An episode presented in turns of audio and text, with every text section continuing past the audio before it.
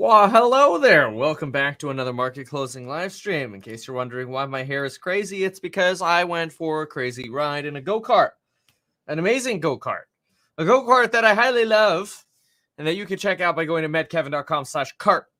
You can check that out with a K or a C. It doesn't matter. Metkevin.com slash cart. In the meantime, we have some things to talk about. Not carting. We're going to talk about the stock market and why it is going crazy but the question, like we had this morning, is will it last? And is it time to start paying down some margin? I think the answer to that is yes. The stock doc says, thanks to this uh here prescription pad, it says pay off margin. You better pay off margin. This is why we have a prescription for getting out of margin. Okay, moving on. So, Dow Jones uh, falling, uh, mostly uh, on a roller coaster during the day, but uh, down uh, 0.13%. You got the S&P 500 barely left over in the green, uh, 0.05. NASDAQ up uh, 0.4. So tech again outperforming. But then again, today, really, it's a Russell 2000 that's outperforming. Russell 2000 up 2.44. This one's been lagging a little bit, a little bit behind the curve uh, now coming back a bit. Volatility up about 2% today. Not that big of a deal. We do have some red, though. We've got DWAC down 9.96%. Voyager Digital down 8.22%. Big digital assets down 7.48. You've got Zillow down 6.23 as it wants to sell a batch of homes. Still trying to get uh, details out of this, but uh, uh, yeah, it's not a good good sign for Zillow. Uh, not not good at all. It'd be very stupid to sell a batch of homes as Zillow. Uh, but we'll see if what else we can research here on on Zillow in a moment. Etsy and uh, Affirm uh, over here getting uh, uh, getting beat up a little bit after those Amazon numbers. It's still sort of the same news here because there's no real individual news on Amazon or sorry on Etsy and just uh, potential disappointing forecasts on retail sales. Is surprising because there is so much enthusiasm uh, for uh, for spending right now, and, and, and, spending is certainly up. All right, so then we've got uh, holy moly, Google down 2.78%. That's a lot. Uh, that's a big weight on the indices. That's uh that's a big old oof. All right, no prey. We've got LJ Zulu. Oh, it's not working. LJ Zulu Victor today. No, no uh prey. Okay, so we'll get that terminal going. There we go. Okay, so uh then we've got Dogecoin down about three percent. Shocked on Google dropping that much. Adobe's down one point eight. Uh, we've got Phunware's up there down with DWAC. Let's see. Yeah, Amazon 1.72. Cloudflare uh, down 1%. Lucid. Lucid was up crazy in the pre market, like 8% in the pre market. Thing just tanked like 9% today. It's only down 0.77 right now, but still, I mean, compared to the pre market, it was insane. Let's look at the runners today. On the run- runner side, we got Vuzix up 26%. A lot of enthusiasm for those uh, holographic wear goggles. I'm not a big fan of the Vuzix goggles. I purchased them. I tried them. Their customer service is lacking. The product is marginal at best. Uh, and, and look, I my heart goes out to the people who work for Vuzix. I don't think it's their fault. Uh, it, it's uh, you know it's it's it's new technology. It's uh in development. You know. So uh, anyway, SoFi Tech uh, is uh, well SoFi up 12.59%. Really good run here on SoFi. Matterport up 9.25. Amazing. Uh, big, big print attendees here. Holy crap. Tesla's up 7.3%. I didn't know it went that high. Oh my gosh. Last I checked, it was like four. Holy smokes. Look at that Tesla run. This is in freaking sanity. That's crazy.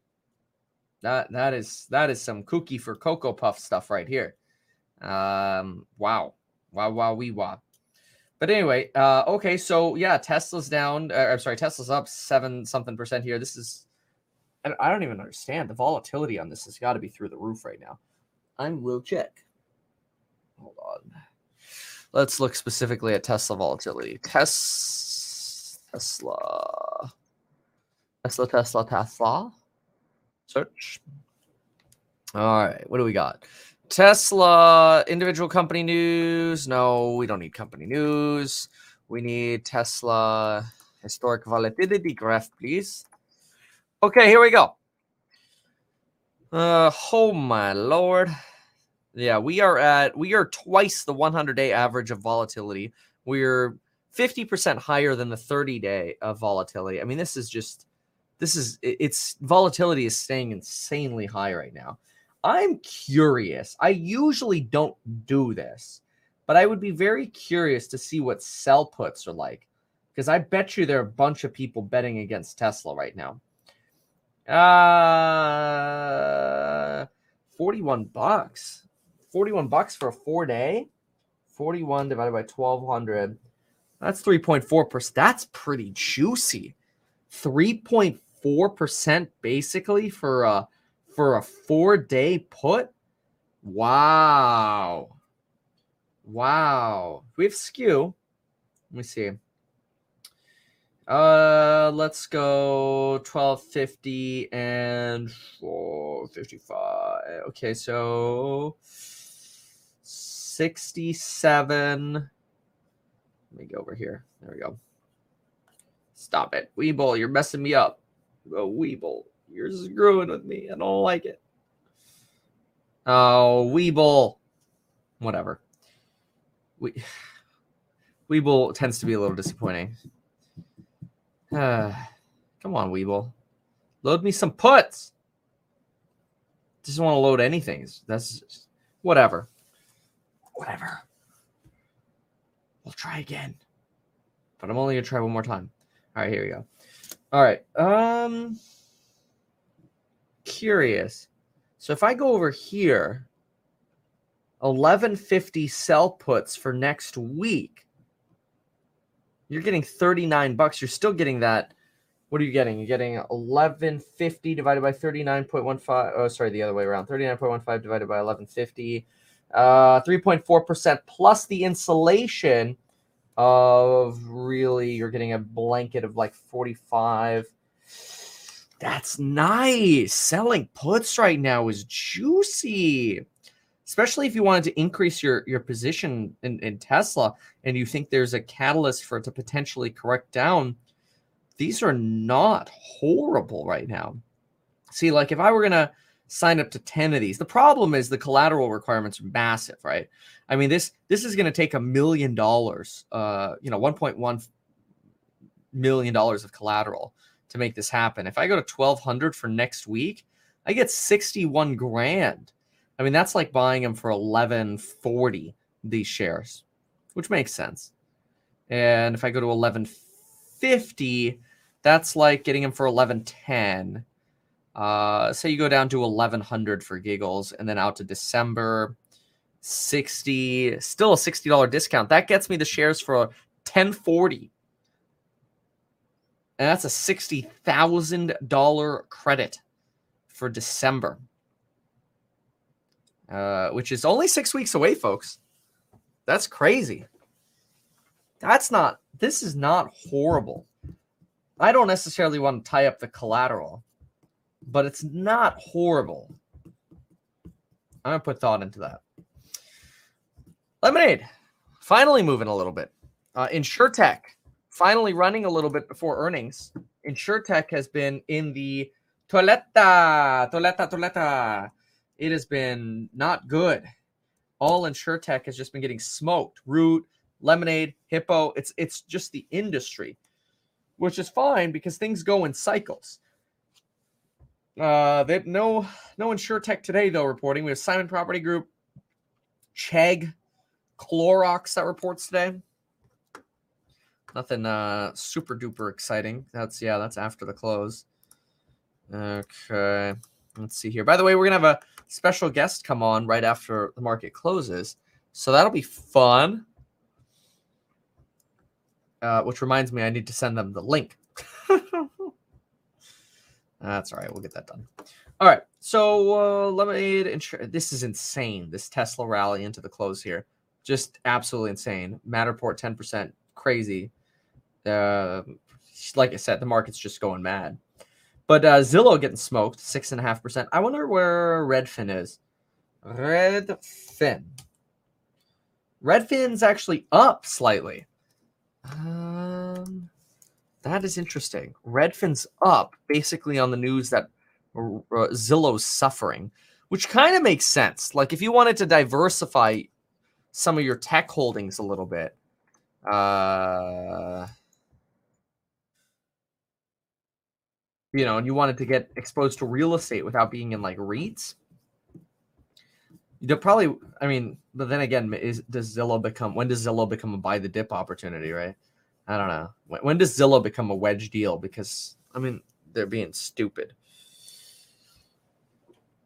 I don't know. All right. So, uh, what else do we have here? Well, uh, Matterport just broke 10%, rallying a little bit into the close. SoFi over 12. Very good. Tesla 722. I can't believe it, but okay. And uh, DraftKings. DraftKings up 5% today. That's cool. That's cool. And then we have yeah, there's Redfin. That's crazy. But Dave and Buster's 38.74. AMC's up 4.24. Smile Direct is still sitting at five dollars in the toilet down there. Hmm. Ubiquiti 316. Coinbase. Coinbase up. Neo's still up about 3%. Despite that somewhat bad news, Enphase, wow, almost a full 3% today. Jeez, this market just mm, scary. It's too green, folks. It's too green. I, I mean, we expected an end of the year rally, but uh, it's going green pretty fast. All right, let's see what we got uh, in the news, and um, let's look at some coins really quick too. Axie Infinity 135, Decentraland 306, Dogecoin 27, Sheep 7099. Cardano 195, Ethereum 4340, and BTC 60.9. Uh, yeah, I've covered calls against both Enphase and Tesla right now, some shares, and I would I would consider potentially selling a little bit off of those. Yeah, absolutely. Uh, in fact, I've already done some selling. I set an alert to everybody in the Stocks and Psychology of Money group already on some of the things that I've rotated on. Uh, I don't know. I might might make a video on that later, unless I fall asleep. It depends. So, all right, what is this? Somebody sent me this. How to trade crypto as it hits all-time highs. I don't know. I didn't watch that. Uh, pancakes. Oh, this was back when we were doing the Squid Gamers stuff. That's right. Okay. So let's get to where we want to be, which is the news. Okay, Manchin slams brakes on Biden's economic plan. Man, it's just Biden cannot catch a break with that plan. Uh, and now I know there are a lot of uh, you know supporters in here of the "Let's Go Brandon" movement, but uh, let's uh, let's take a look here. Senator Joe Manchin said Congress needs more time to assess the impact of Joe Biden's 1.75 trillion dollar tax and spend package. The Democrat refused to say when whether he supports an outline Biden presented last week or whether there had been any progress in negotiations over the weekend. His remarks are a blow to Biden, who presented to House Democrats what he says was a compromise plan. Manchin also criticized progressive Democrats for holding up a bipartisan infrastructure bill until there's a full agreement on the larger economic package. Yeah, so remember, folks, there there are two uh, infrastructure packages. One is hard infrastructure, like uh, roads, railroads, ports, transportation, uh, you know, like actual infrastructure, right? And then uh, that's already been passed by the Senate. The House could literally just sign it and be done with it. They have the votes, but they're not because progressives are like, well, we don't want to sign your funding for highways and hard infrastructure unless you sign our social spending package. That's their argument, right? The social spending package includes uh, things like uh, the extension of the child tax credit, which is the $300 per month for uh, every child under six $250 per month for every child under uh, 18. Uh, to be extending that for a year, along with other things like paid leave, but so far it looks like a free community college has been nixed, but there would be uh, some form of free preschool for children. Yeah, it looks like here's another update. Manchin. it says, I won't. Oh, it's not loading now. Now it's pinned. Here we go. I won't support a bill unless it's paid for, limits inflation, and boosts the economy and helps Americans. Uh, and so obviously the uh, the expectation there is uh, that this this potential social spending could could lead to some more inflation. That's been a fear of Joe Manchin's for a while. Okay. All right.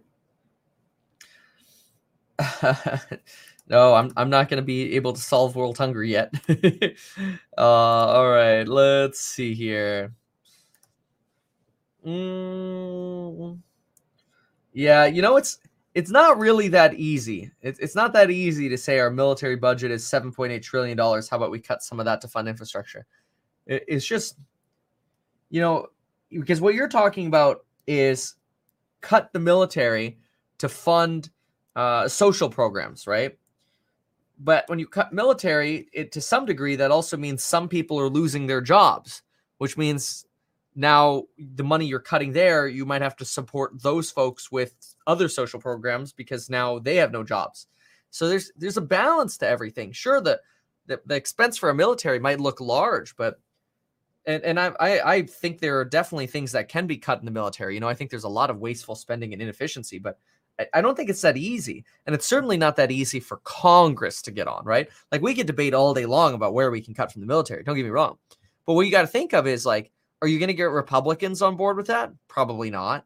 You know, we're the largest military force in the world by like 3x uh, or, or more with our technological abilities. So, yeah, that's that's a tough one, and that's a tough sell with Republicans. So you got to keep that in mind. It's uh, it's how are you going to politically sell something like that? Cut the Fed, bring on the fiscal stims. Oh, you mean like uh, the, the ta- well, at the same time as taper, start start sending the checks. Uh, Manchin said Monday wants a complete analysis of the Biden plan. Yeah, I mean there there always will be. I mean there'll be a um, congressional research report on this. Uh, the CBO will always will always score bills like this, so we'll see. All right, so let's see here. All right. Manufacturing growth in the US eases. We saw that this morning. Somebody writes here recently doubled my account, pay off 20K of 5.3% debt, home in January, down payment secured, better pay off debt and reinvest. Debt to income max with mortgage. I mean, me personally, yeah. I, I mean, it depends what kind of debt that is. If it's margin debt, absolutely pay it off. You know, so it depends what what kind of debt it is. Mortgage debt might be different. You know, if it's like a credit line or something, I don't know. What's this? The Trump SPAC had a head start? Tell me more. The way a special purpose acquisition company works is that sponsors raise a bunch of money and then go out and look for uh, a private company to take public. In theory, anyone could do this. I could launch a SPAC and try to raise money from the readers of this column. Maybe it would work. Then I'd have some money in the bank and then I'd go out and look for a company to acquire. How would I do that? I don't know. I personally I don't personally know anyone who runs a big private company they'd like to run uh, turn public.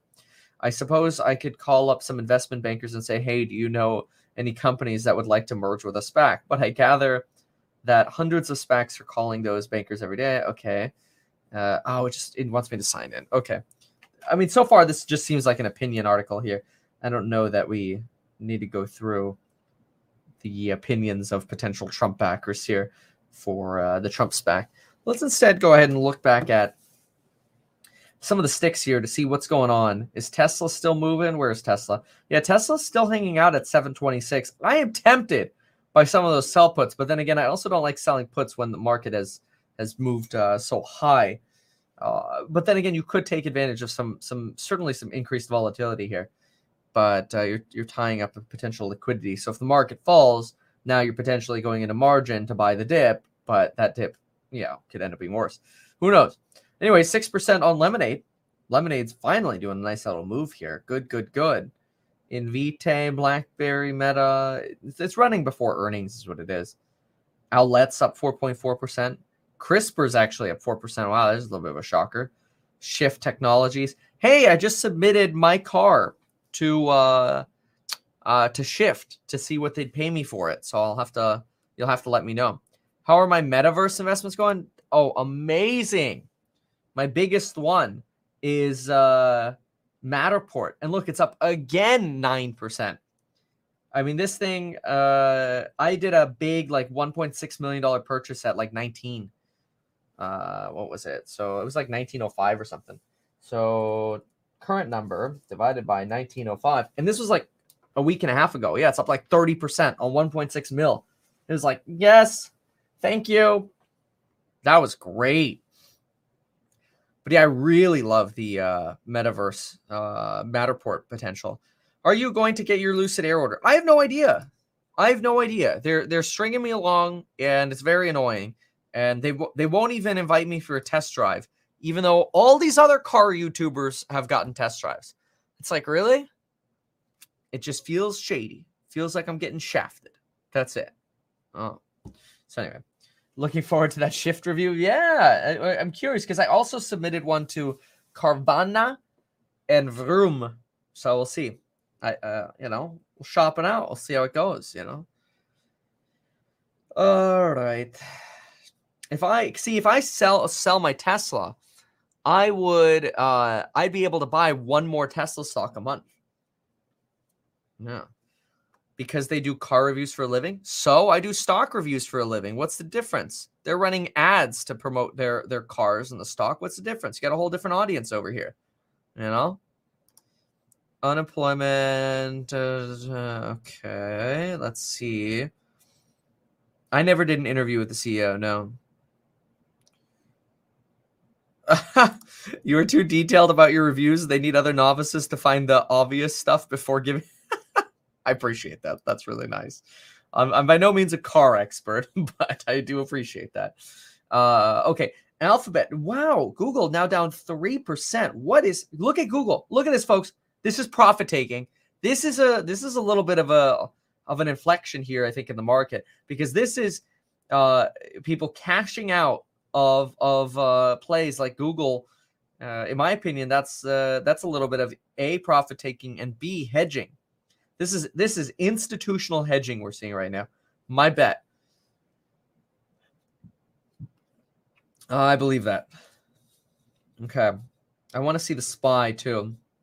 Matterport holding on to 10%. Oh, 1200 Tesla. Oh, it hit 1200.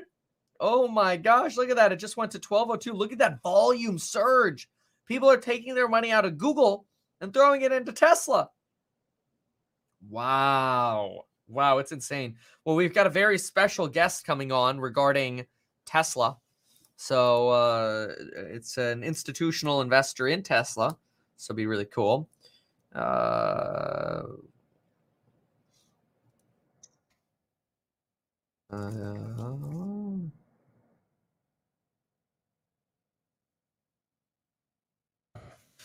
uh, let's see here.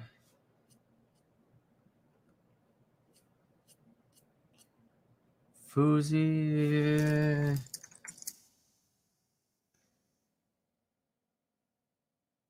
Okay.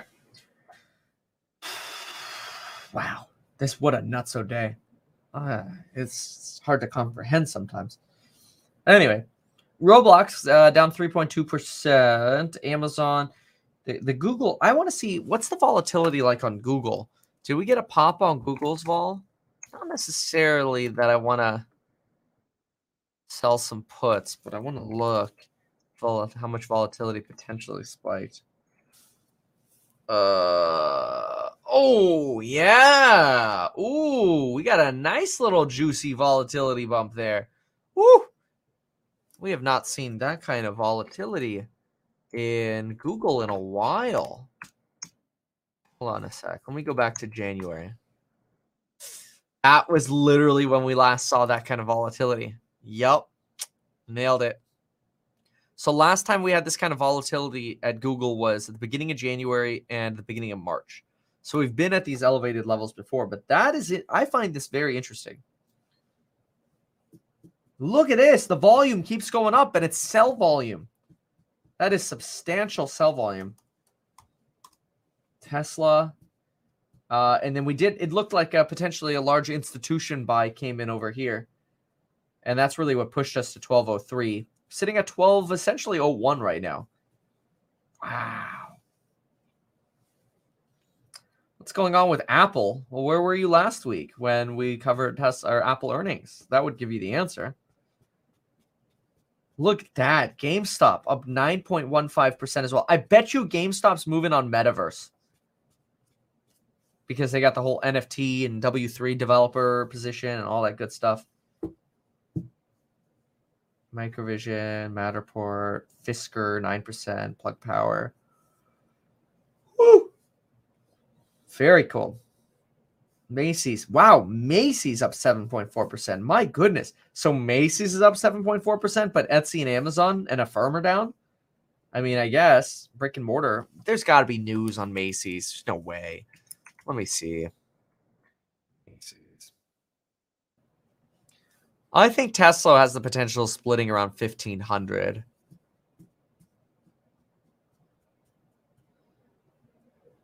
Yeah, I don't particularly see a reason for uh, Macy's.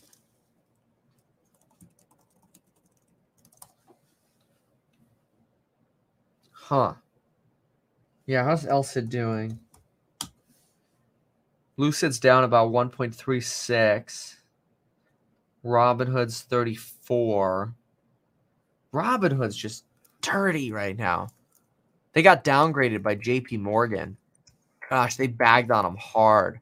JP Morgan wrote them up at $26. Dirty. Let's see here what the uh, volatility is like on Robinhood. Volatility on Robinhood. Ah, nothing special. Oh, it's kind of moving a little bit here. How about volatility on Pinterest? I hear. Okay, let's see what we have. Yeah, pins is still up. It's slowly rotating down though. Very slowly rotating down.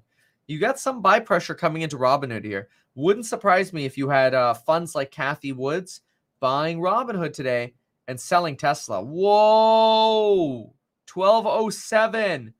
OMG. And InsureTech is up. Root is up. Lemonade is up. And that must mean Hippo's probably up somewhere.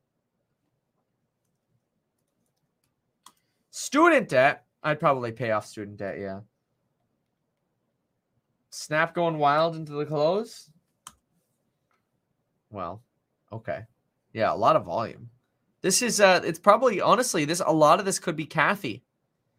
A lot of this could be Cathie Wood. You know, sell Tesla, buy uh buy Snap, buy uh whatever the other thing was we just looked at. Wow. This is insane. I don't get it. Let me see. Ugh. Take a look here. Tesla. Wow, the call options are just, oh my gosh. They're really green. Well, duh. I mean, I'm not going to close anything, right? I really should. Oh well. Too late now. One minute to the close and be rushing. Ah, screw it. Robinhood's not letting me in anyway. Whatever. Ah. Kevin, did you sell Tesla when it fell down this year? No, I I increased my exposure to Tesla. Uh, and you got so much criticism because you were holding such an overvalued car company. Oh yeah, people always make fun of me for my Tesla projections, but they're morons. So I don't really care. I don't have to listen to people's dumb opinions. So, uh, okay. All right. So we're going into the close with Bakkt Holdings down 15%, Affirm's down six and a bit, Zillow's down six and a quarter, Tesla broke all-time highs, broke 1200. It's at 1208 going into the close. Let's listen to the closing bell. This is a crazy closing, and we'll have a special guest coming up soon. Uh, tomorrow, the dollar is down a, a quarter of a percent, having had a decent run uh, last close, up two tenths of one percent on the S&P, a third of one percent on the Dow, and zero point six four percent on the Nasdaq. And there you have it. We are up uh, 0.26% on the Dow, 0.18% on the S&P 500, Nasdaq up 0.63 and Russell 2000s up 0.265. We do have earnings coming up. We have earnings coming up on Chegg uh, coming up at 405. Chegg earnings coming up. Then after that we have Clorox uh, coming up. Then we have Simon Property Group coming up. And us, yeah, we got the Simon Property Group. Okay. It's a good split. We'll be able to see what's up with those. Yeah. Okay, good. So Simon, Clorox, check. See what's up here. Chegg is the textbook rental website. They are implying a 8.7% move after earnings. Clorox said have been having a little bit of a rough run, mostly because uh, people think that potentially individuals might be stocked up enough on Clorox style products now. Simon Property Group hits a 52 week high at 147.80 right before earnings. All right, let's see here.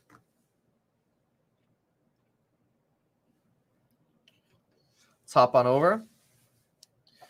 And waiting for those earnings to come through. In the meantime, make sure you get up to $70 in totally free stock with the stock trading app Public. Go to metkevin.com slash public get up to $70 totally for free. They don't buy or sell your information and they don't use payment for order flow. Check it out by going to metkevin.com slash public and follow me there at meetkevin. Okay, so let's see if we continue a trend here on Affirm or if we end up holding 150. Let's take a look at the one hour chart here for Affirm. Uh, we have a pretty solid trend right here. Yeah, look look at this trend right here. That's that's pretty solid.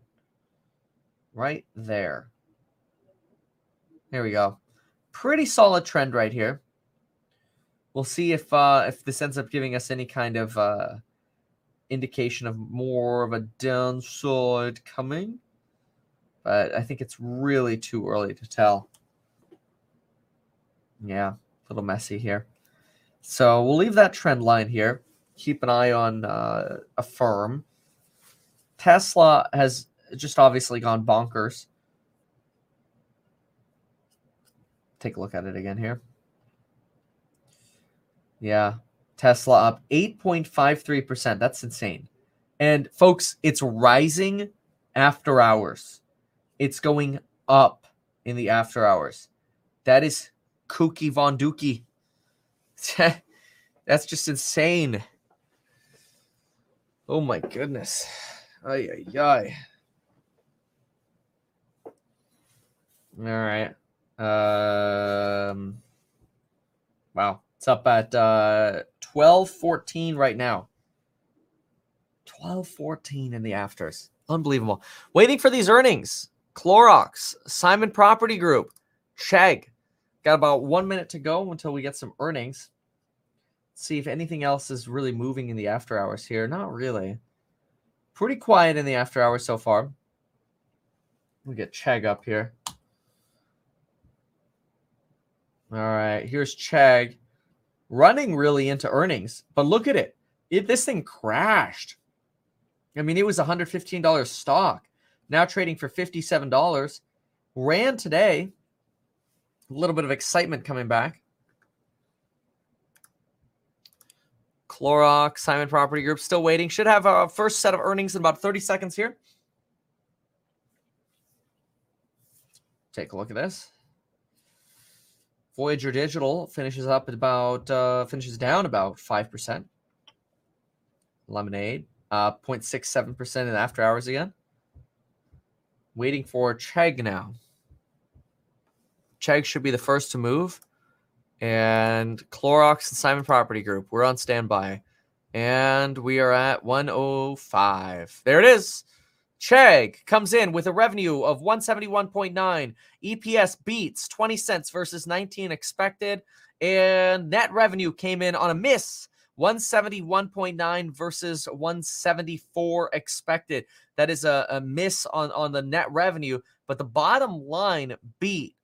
Uh, that was ooh bad guidance, not good guidance. 762 to 764 million of guidance. Saw 805 to 815. Big miss on guidance. Big miss on the uh on, on the uh well big miss on guidance and then a miss on revenue. Stock now down 11.4%. That's in, that's like it. That was faster than instant karma right there. That I mean, and, and I'm not suggesting that Chegg deserved any kind of instant karma, but that was faster than those those car crash compilations you see on YouTube where it's like instant karma. That was so fast. Oh, accelerating 14, 13, 15% now. Uh, bobbing in the after hours, unsure what to do here, but looks like you're getting more sell orders coming through from institutions. Some computer programmed uh, sell orders here. 1477 now uh, to the downside. 17, 16 to 17% down now on Chegg. And we are waiting Clorox. Awaiting Clorox and with uh, no ETA on when Clorox is going to report. And then we do have the Simon Property Group coming out in four minutes. Now down 18%, 20% on Chegg. Oh, this place, this one's just getting eradicated. Absolutely eradicated. Uh, see if this is a company that you could even buy the dip on. I don't know anything about it. Textbook rentals. This shouldn't even be textbooks, honestly. It should all be digital expecting 26% growth. They are profitable at about a dollar 48 of EPS, dollar 79 expected next year, two dollars expected the year after. Uh, that's not bad. 148. So what's it at now? It's selling for about 35 times this year's earnings. But uh how how are you saying Shiba's running right now? It's at 71. It's been here like all day. Like this? I mean, this is just this is just a moment in the life of crypto.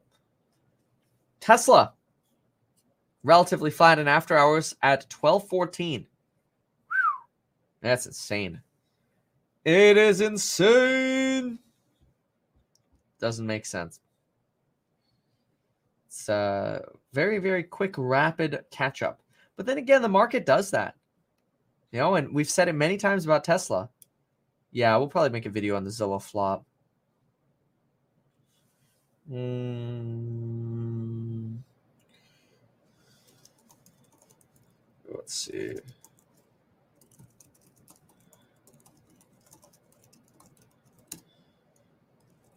Okay. All right, next earnings come out in 90 seconds. We are waiting for Clorox and the Simon Property Group. Simon Property Group comes out in 90 seconds. Simon Property Group was one of my trades during the pandemic. Man, we bought this thing at like 49, 52. that was crazy. Crazy, crazy times. How do they calculate guidance? Well, probably because the company has already gone through half the quarter. Well, one month of the quarter.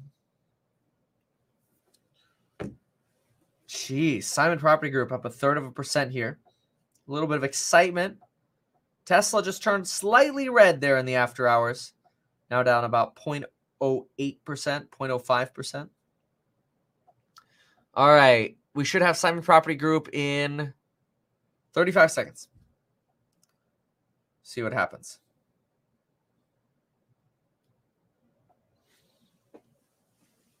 All right.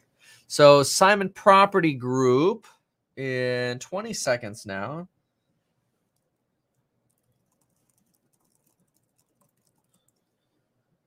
Let's go ahead and pull it. Simon Property Group, and then we're going to talk Tesla. Okay, Simon Property Group. Waiting for it. Five seconds, and we should have it. And no, okay, we're we're at we're at go time. It's 110. There it is. 3.13 a share, Q3.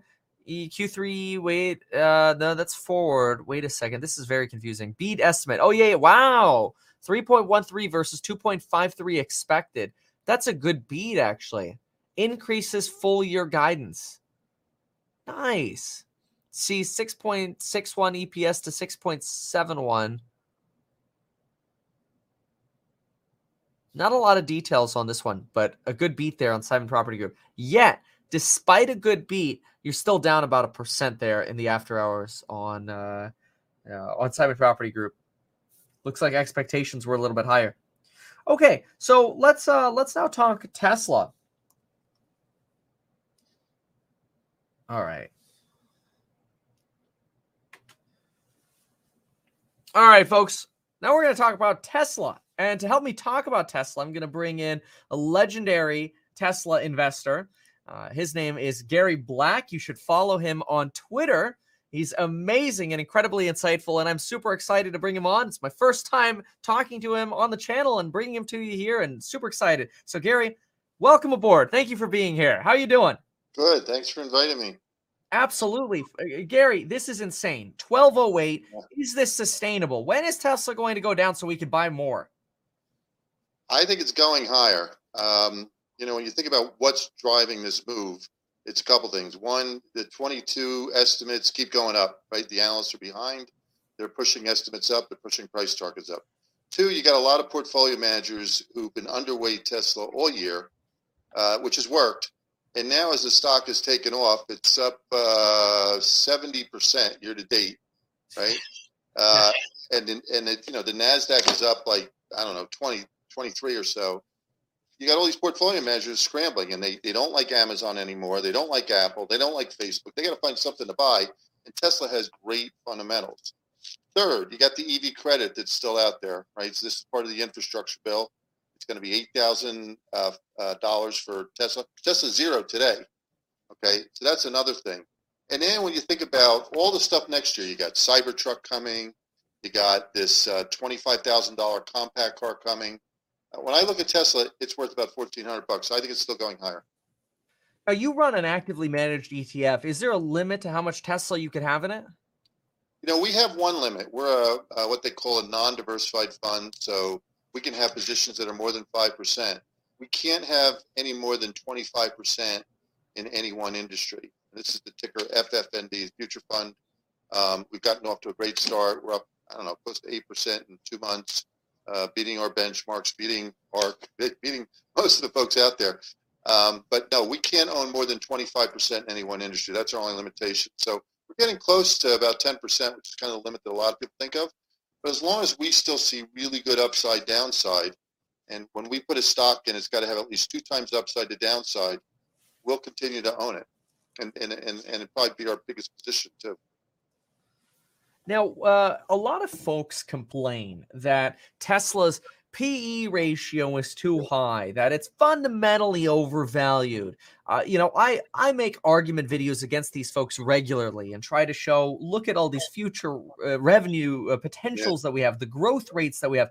Do do individuals in the market fundamentally misassociate PE with being over or undervalued and then get stuck investing in value traps and then they wonder why they missed the boat on things like Tesla. I think individuals get it better than the institutional guys because I hear mm-hmm. institutions saying that all the time. And look, if you go to business school, even if you take a basic finance course, you learn very early on, as you alluded to, you got to look at present value of future earnings or future cash flows, which is what we do. So we go out to 2025. You go out to 2030, but we can only forecast about five years. Yeah. We come up with about $40 in earnings for Tesla in 2025, and it's driven by EV adoption. EV adoption is soaring. Okay, so this year it's about 6%. Last year was 3 Next year it'll be 10 So we go out to 2025, we get $40 in earnings. You got to figure out what kind of PE you think Tesla will deserve in 2025. It's going to slow. It's not going to be you know the same growth rate you have today, But Sure. we come up we come up with about 50 times as the appropriate multiple looking forward from 2025. And you can calculate it mathematically. You put Two thousand bucks a share. 50 times 40 is two grand, and then you discount it back. You got to come up with a discount rate that reflects Tesla's riskiness. Tesla has about a um, 1.6 beta, which is a measure of its riskiness. So I take the 10-year Treasury, which is about two percent. We think it'll be about two percent. The average year equities beat bonds by six. Multiply that times one six, you get 11.6 percent discount. Very CAPM financial theory BS, but but it but it works. And so when you discount two thousand dollars back by one point one six for about three and a half years, which is where we are in twenty twenty five, you get about fourteen hundred dollars. So that's the way I think about it. I still see plenty of upside for Tesla. If and, and where I'm going to be wrong is EV adoption will probably accelerate even quicker than what I'm thinking is. And Tesla, I'm assuming Tesla just holds on to its market share. It's it, in in the EV space. So my bet is that we're going to continue to take our estimates up, which will push our price target up even higher. But when people talk about PEs, I just shake my head and say, you don't understand the way to value growth stocks. Nobody Right. looks at growth stocks based on current PE. Why? Because the earnings this year for any growth stock, whether it be Chipotle or Airbnb or Trade Desk or even Amazon, going to be much higher in the future. You can't evaluate a growth stock based on PE. It just doesn't make any sense. Br- brilliantly said. Uh, I don't know, by the way, if there's a setting on your mic, but if you could maybe dial your volume down just a little Okay. bit, it's peaking a little bit. No worries though, if not. Uh, in the meantime, I want to. I just pulled up my sheet on Tesla. I have twenty dollars for 2025. What? You're you're twice as bullish as I am, and I thought I was a Tesla bull. Uh, wh- what's driving your forty dollars? Yeah, well, I assume that EV adoption will be 60% Okay. um, by 2030. And then I back up. Uh, at 2025, I'm at about 30%. And again, in this year, it'll be 6, 2021.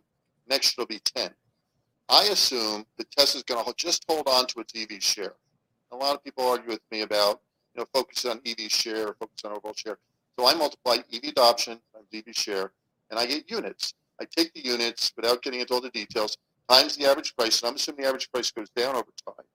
Remember, they have Cybertruck next year. They'll have Tesla Compact in 2023. Multiply it times the operating margin, and I can get earnings. Now, my $40 number, which is worth $2,000, includes nothing for solar, includes Right. nothing for servicing, includes nothing for includes nothing for um, any kind of insurance. I'm just looking at the EV business, and the EV business to me is worth 40 bucks a share in earnings. Now, uh, right, it, it- the latest stat that I have here is that Tesla accounted for 79% of new electric vehicles registered in the U.S. in 2020. Is, is that the, the number that you're using? No, we're using a number that we, we look at it globally. I think you're looking at just U.S. So we, Okay. they operate globally. In fact, they make more Teslas in China than they do in the U.S. today. So yeah, that's true. Yeah, this is U.S. On a global basis, and, and there's a lot of data out there that you can track. We try to do it by region, but globally, Tesla's fifteen percent. What's that? Uh, globally, about what 15 No, between 15 and 20 percent. No, no, no. It's about 21, 22 today. Okay. So when we go, again, we can get into as much math as you want, but when we look at it, we take the EV adoption times the EV share. We use 21%, by the way. And Sure. Adoption, you can multiply each year. You multiply it times the global SAR, and you get units.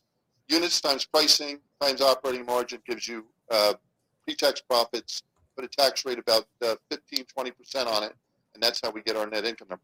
Again, we don't really add anything for energy, solar energy. We don't really anything for the servicing because they don't make any money today. Hmm. That's interesting. Yeah, no, that's that's exactly what I do as well. Is I literally put zero for energy. I mean, it's like a loss leader, uh, insurance, semis, robo taxi, all that. I that's use forty k. Oh, sorry. Go ahead. That's conservative. Then you're being conservative. Well, yeah, one hundred percent. What I um I also use about forty k a vehicle in twenty twenty five. What eh, do you find that reasonable? Thank you, sir. I'm a little higher than that. I'm about forty eight ish. Uh, 48. Uh, wow. Okay. If I change mine do, to 48. What I do, that's... I do. I, I break it down by model. So right now, Model 3, Model Y, you know, are probably 85, 90% of the business. You got to add Model S and X, which have been refreshed, and there's a lot of demand right now for those. Cybertruck, I use about the same as Model Y, although I know once Cybertruck goes out, because they have over a million pre-orders, Cybertruck's price is going to get raised. And really, yeah. the wild card, this is the hardest thing to model. It is. It is. What is, the, what is the compact going to do? Tesla Q, some people call it a Model 2. It's not going to be Model 2. I don't think it's going to be called Model Q. I think they're going to call it Tesla Compact. And then, so you, you, you got to forecast Tesla Compact, and then you got to figure out how much does it cannibalize Model 3? Because Model 3 is going to be the thing to cannibalize. It's not going to be Model Y. Yeah. So you got a forty thousand dollar Model Three that's being cannibalized by, you know, what'll probably start as a twenty five thousand dollar Tesla compact, and that's that's Yeah. the modeling question.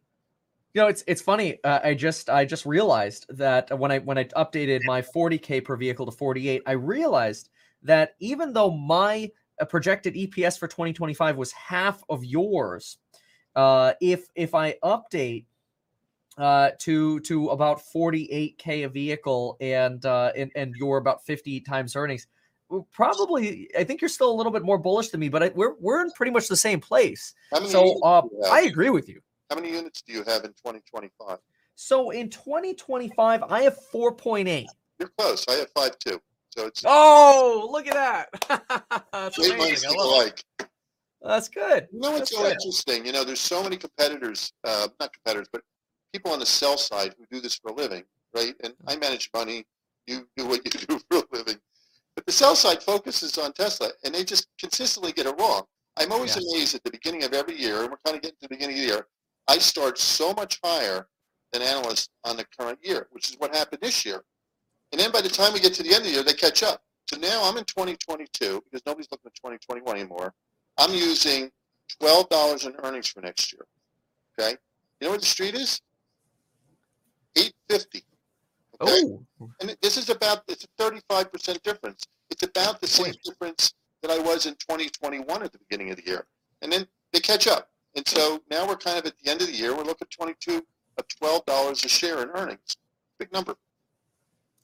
wow. So now I want to ask you uh, on margin. We just broke a threshold here. We just broke 30% on margin uh, with uh, with credits. We expect that to be 30% without in the future. I, you know, the the whole credit debate, like, not even worth having because I'm tired of seeing the trolls like, oh, only profitable because of credits. They're fine, right? Uh, I know you're on the same page with that. But what do you think? How high can this actually go? Have we have we peaked on margin, or where where can a, an auto manufacturer actually go on gross margin? Yeah. So first of all, you're right. Back out the ZEV credits, which because they're going to go away. And I assume they'll go away not in 2022, but 2023. I assume they go away. So my price target assumes zero ZEV credits because as everybody starts making ZEVs, you know, making EVs, they're not going to need to buy them anymore. So that that makes perfect sense to me. Uh, 28.8 is the number for third quarter, excluding the regulatory credits. So I assume 28 for next year because I'm trying to be conservative, and then I gradually move it up to about 30% by 2025. And that's my, my assumption. But again, I think I'm being pretty conservative right now because I'm assuming a lower gross margin for next year than they had in the third quarter. Yeah, you- you're you're right. Yeah, I think you are being conservative, but that's good because that gives you that margin of safety, which is perfect for investing, and especially if you're managing someone's money. You want to have it. And I'll tell you the biggest investment controversy is as competition takes off the gloves, okay, and they really try to go after Tesla and, and risk cannibalizing their own what we call ICE franchise, internal combustion engine franchise, and they take off the gloves and go at it, you know, as heavy as they can, deliberately cannibalize themselves. Are they going to gain share? That's the key investment controversy. And so Yeah. far, it's like, where, where's the competition? Right? They haven't really shown up, and everybody keeps saying, "Well, they're coming, they're coming." And look, from an evidence standpoint, they are changing their strategy. You see, F-150, which is the best-selling pickup truck in America for 40 years, now going to bring out an F-150 EV. Okay? You see, uh, Porsche Macan. I'm, I'm a Porsche guy. I've driven Porsches my whole life. Now I'm a Tesla guy. I don't drive Porsches anymore. I drive Teslas. But Porsche Macan is the best-selling Porsche. They're going to bring out a Porsche Macan EV. What are you drinking? Is that a Monster? Yeah, yeah, I'm a little tired today. no, I I have my I didn't sleep enough. You have to drink this. This is like the best thing out there. What is that? Celsius. It's like if you get on Amazon after Monster and Red Bull, this is the energy drink people are buying. We own it in our hmm. portfolio. That's why I'm showing it to you. What what stock is this? CELH Celsius got a market cap of oh, I don't know, let's say seven billion. It's not much. Much. It's a mid cap name. I'll tell you what it is in a minute. I'll check that out. Oh yeah, C E L H. Okay, yeah, yeah, yeah. Seven point five. If you go into a into a convenience store, talk to the owners. Um, can't really talk to Amazon people, but this thing is a great product because it tastes good, and it has no calories in it. It tastes. Do you live in Florida? What's that? Do you live in Florida? No, but it's in Florida. That's where their headquarters is. Yeah, yeah. Well, that's why I was wondering because sometimes you get the like there could be that local bias, right? No, no, no. I live in Chicago. I mean, you don't find this out here, to be honest with you. But you know where you do find it? You find it in Sweden. ah, I don't know why. Just, I think they got started. But but my point back to back to Tesla is the investment controversy is that as competitors take off the gloves, Tesla's going to finally lose share. I'm not buying it, okay? Because there's a brand taint associated with you stick a Mercedes or a Volkswagen, even a Porsche nameplate on the back of an EV, people are confused because they're used to those brands meaning gas guzzling and, and, and combustion engine. And I, I'm going to give you an example from the marketing world. Think of cigarettes, okay? Marlboro, Camel, Newport are the top three brands in regular cigarettes. You know where those brands are in e-cigarettes, which is the newest thing? Those things are on? They're nowhere. It's Juul, it's um, know, Focus, it's uh, Mark 10. You don't see those brands on e-cigarettes because it doesn't make sense to a consumer. And see, this is this is there's a big thing on CNBC today. They're saying, why do active managers all underperform? Because they all do. Okay, and I think a lot of it's because they never worked in a real operating job. I have. You probably have. They've only been financial analysts. Their whole, they don't know what consumers think. They don't understand branding. They don't understand jam. You can't just slap a Volkswagen nameplate or a Ford nameplate or a, a Chevy nameplate on an EV and expect it to buy. You know, it's just not going to happen that easily. So even if you look at Porsche, which has been the most successful with Taycan, Taycan, almost all the volume has come internally from Panamera. You can draw a chart. Wow. Taycan going like this, Panamera going like this. And so that's the problem here, that the, the consumer doesn't let you just slap an ICE brand on top of an EV and expect it to sell. The consumer wants a brand that means clean energy. That's why Tesla's doing so well. That's why Rivian will do well. That's why Lucid will do well. Okay?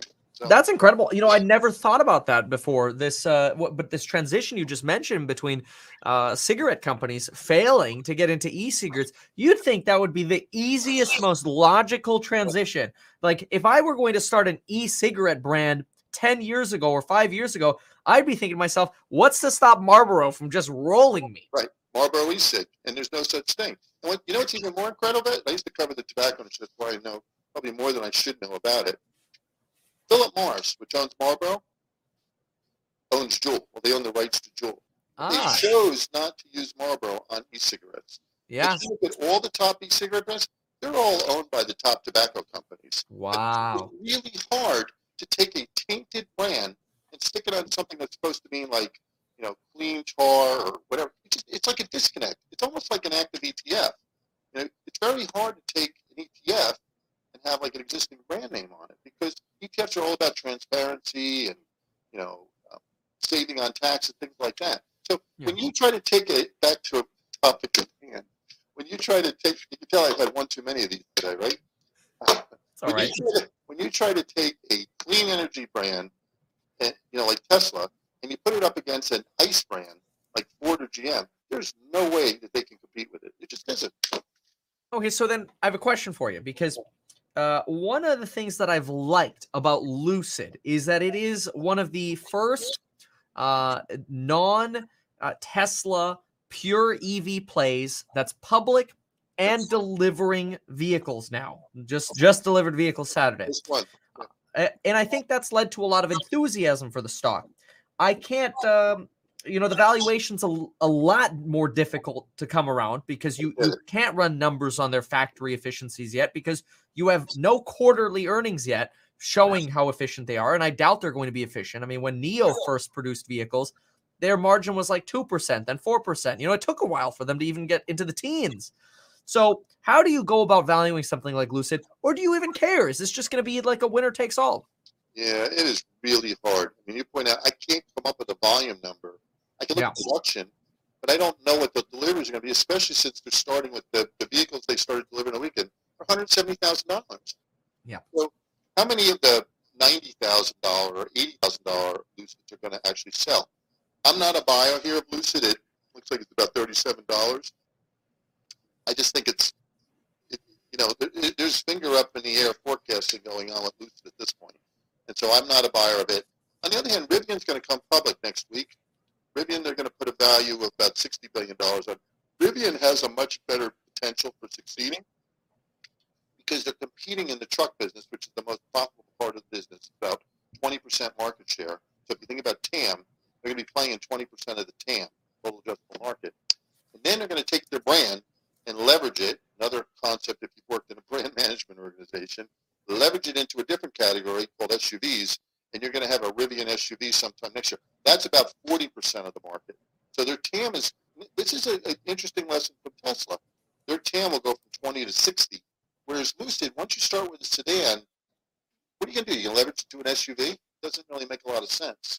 So the reason why I got excited about Tesla originally, I got into the stock not that long ago, 2019, because they decided they were going to double capacity because they opened up Shanghai, and they were going to leverage their brand uh, into Model Y, which is the baby SUV. They had a big SUV, which is the Model X, but that crossover segment, CUV segment, is 40% of the market in the U.S. It's like 45% of the market in China and in Europe.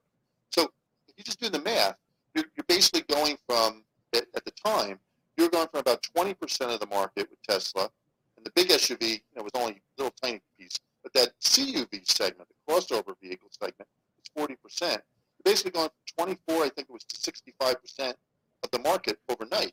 And so here's here's what's going on next year. They're going into Europe with this CUV, right? They're going to make the Model Y in Berlin. They're exporting it in from China, but it's it's overpriced because you've got to pay a 10% uh, import tax from China into Europe.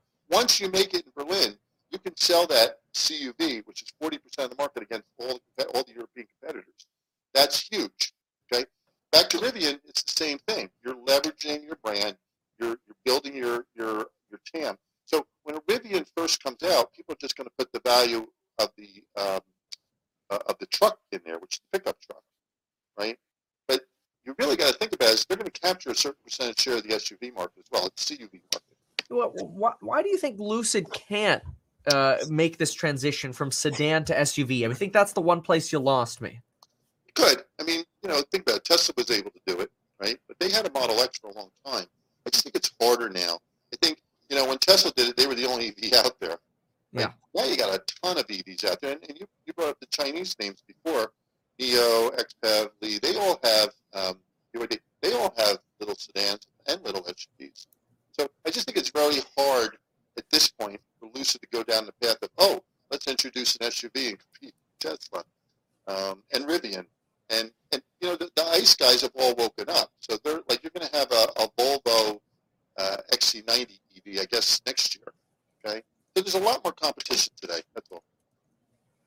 Yeah, but you've also got, I mean, like Volvo, they're expected to deliver like uh half a million electric vehicles by 2025. Rivian's expected to do like one tenth of that by 2025. Wait a minute, who's uh, expecting? Who's expecting? That's management. That's management forecast, right? Uh, oh, sorry. Uh, so uh, this is uh, one uh, no, the for the only forecast I have for Rivian is an analyst forecast, and uh, and then uh, a- average analyst forecast for Volvo. But um, Volvo shows EVs for analysts. That that uh, exactly expected to deliver one million vehicles by 2025, with half of them being fully electric, the rest being hybrids. Was an expectation. Okay, that's possible.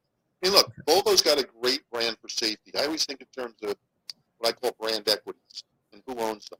Okay, so performance, Ferrari owns performance, but Tesla also owns performance. Battery range is another reason buy EVs. Tesla clearly owns the brand equity for range, even though uh, Lucid's got a you know 520 mile range.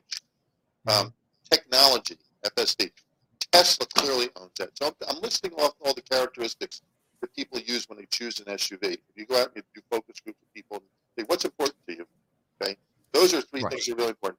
I think as we get more and more into autonomous driving, and you're starting to see it really ramp up, safety becomes a huge element of the brand equity. And who owns safety uh, in the brand equity space? It's Volvo. If you were to if you were to go to a bar tonight and ask ten people, what's the safest vehicle out there, automobile vehicle out there? I bet you seven out of ten say Volvo. Wow. People Wow. don't say Tesla. Tesla needs to own safety. And I think Elon knows that. You hear him talking a lot about safety now. I think, you know, that's a dimension that they will try to own. They have, if you look at their actual safety records in terms of deaths per um, mile driven, accidents, they have one of the safest cars out there, but people don't know about it. And here's the problem. Tesla doesn't advertise. They use social media, try to get their word out. Elon's a great marketing genius using social media. But once you've got all the other manufacturers advertising, they're going to have no, no they're, they're going to have to somehow advertise a little bit just to compete with them. But back to Volvo, Volvo owns the safety uh, brand equity right now. If you take Volvo, you add EV to it, you add autonomy to it, Volvo could be a really interesting story here. I haven't studied enough to know whether I like the stock or not. It's came public, as you know, last week. Now, are why diversify at all in, in the car sector? I mean, if you've got a sector for cars, autos, why even bother with the other ones? Why not just all Tesla? you know, my clients ask me that all the time. You know, in the, in the FFND thing, I you know I'll respond to people on DM, especially if they own our our, uh, our fund. They ask me all the time, and, and I- I've got one person who says to me, "Why don't you just announce that you're going to 30 percent Tesla in your portfolio? Because right now it's about nine. "Look, I didn't grow up that way. I believe in high conviction investing. Like if you really believe in something, you should you know you should you should own a lot of it. Here's the problem, and Ron Barron brought it up one of the big shareholders. What if something happens to Elon tomorrow? Yeah. I mean, Yeah. he's a he's a very open guy. I'm sure he doesn't have you know tons of bodyguards around. I'm sure his health is probably good, but like me, he, he probably works a lot. And so the problem is if Elon, if something ever happened to him, the stock would go down by at least a third. And you can't say that about the other mid caps, uh, multi caps, uh, mega caps. Sorry. You know, Sure. you, you maybe could say it with Facebook, with Mark Zuckerberg, but I don't Nah. think it's down by a third. Yeah, no, might- might not as up. much as Elon. People don't like Zuck. Right. You can't say that about Amazon. You can't say that about Google. You can't say that about Microsoft. You can't say that about Apple. Tim Cook were something happened tomorrow, stock would Yeah, Bezos step back. We, we already have Bezos basically out. So the Tesla, if Elon ever something ever happened to him, this would be a great short controversy, if you will. Um, I would bet the stock would go down by a third, and that's that's, Wow. that's the hard thing. Would you agree or no? Uh, I mean, maybe maybe like uh, reactionary, right? Reactionary.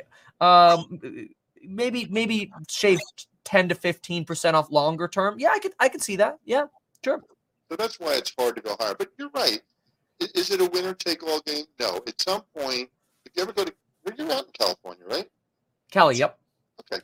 You go out in LA or San Fran, everybody's driving a Tesla. You know, it's not like here in Chicago where you don't see that many, but, but where you got where you are, there's so many Teslas out there. And at some point, it's not that it's not cool anymore. People want to be different, and so it's not a winner take all business. And so you're always going to have a number two, number three. That's actually the best question in, in my mind. Who's going to be number two? Exactly. That's Yeah. where Lucid seemed like they had some promise, but you're actually thinking that Rivian has much more promise. I think you know the problem. The problem with Lucid is it's um, it's these luxury sedans, and while you can you can leverage that into trucks and into SUVs, it's late because a lot more competition is in trucks and SUVs now. Okay, just think about it. You're gonna have Cybertruck in the truck business. Everybody's got a EV SUV now. I just think it's going to be harder to do that. I think where Rivian is standing, it'll be interesting where, where Rivian's uh, market cap actually comes versus Lucid. It's it's supposed to be higher. Okay, it's supposed to be 60 billion, and I think it'll stay higher.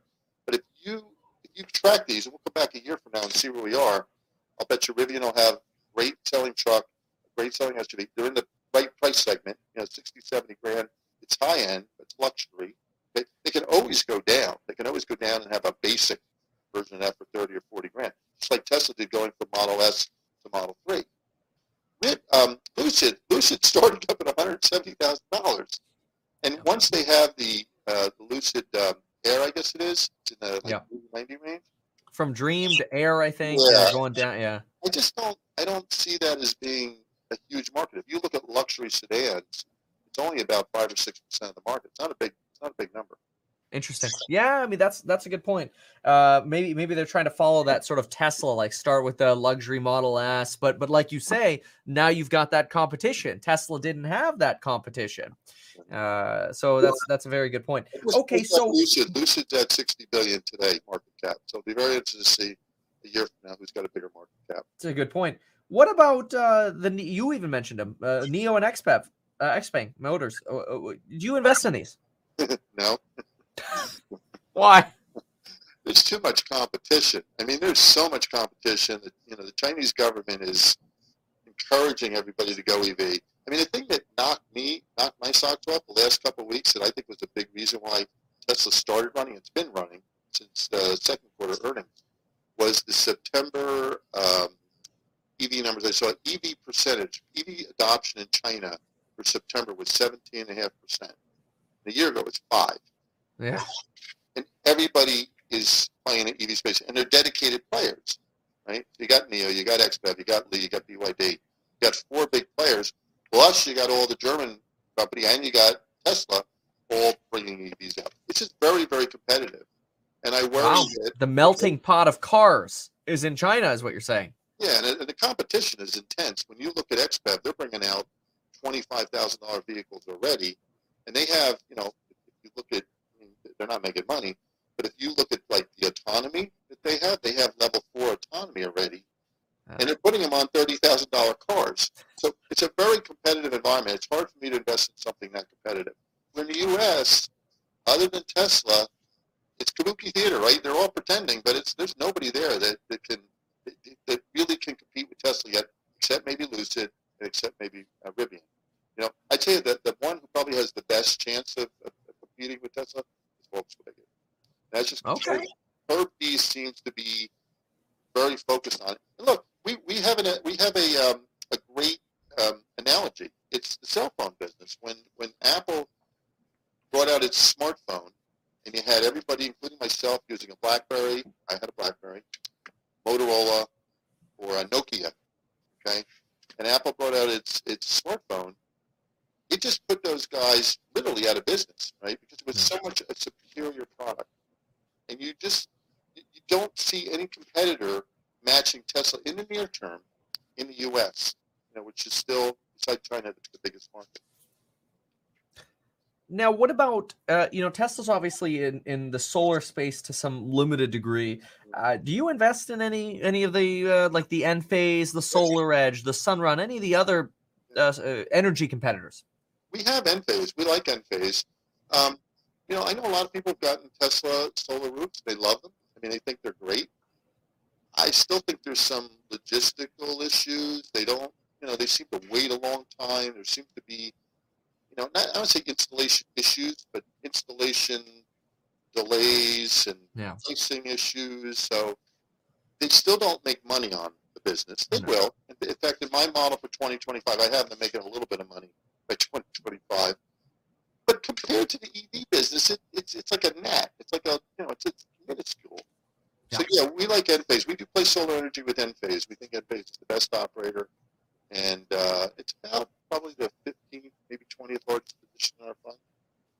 So like. Absolutely. I, I'm big big bull on Enphase as well. So that's that's awesome. Especially in Um, California. I mean, there's so many people that are, you know, investing in solar roofs because it's it's really important out in California. Where Chicago, it's just not that big a deal. It's too cold. Hmm. Gotcha. What uh what do you see about uh i- i- Tesla i- in the event uh, and I see this question coming up here regularly. Uh, folks wondering about a split. I think there's a lot of enthusiasm around stock splits and that maybe it'll run again like it did the last time uh you know running up to the split. And then it kind of sold off uh, after the split. But uh what what's your take on that? You know, Nvidia just recently exploded after their split, but but they've also been just killing it. So um any thoughts there? It'll happen. Um, we had a split last August, and uh, the stock split five to one. It was announced on. I just put a piece out on this on Twitter. If you, if you want to look at it, a couple days ago, I think over the weekend. Uh, stock was at 1374 when they announced it on August 11th. Um, it split five for one. So do the math. That's 275. By August 31st, which was the split effective date, when it went five to one, it was up 80% in those 20 days. And there's a reason for this. And everybody says, well, it's like taking a, um, a pizza pie and splitting it into eight slices. Is it worth more? And the answer is yes. In New York, if you've ever lived in New York and you try to sell by the slice, you can get a lot more for your pie than you can if you sell pies. That's just the way it works because there's some people who just want a slice and they don't want to pay, you know, twenty dollars for a pie. They're willing to pay four dollars for a big slice, and you get eight of them.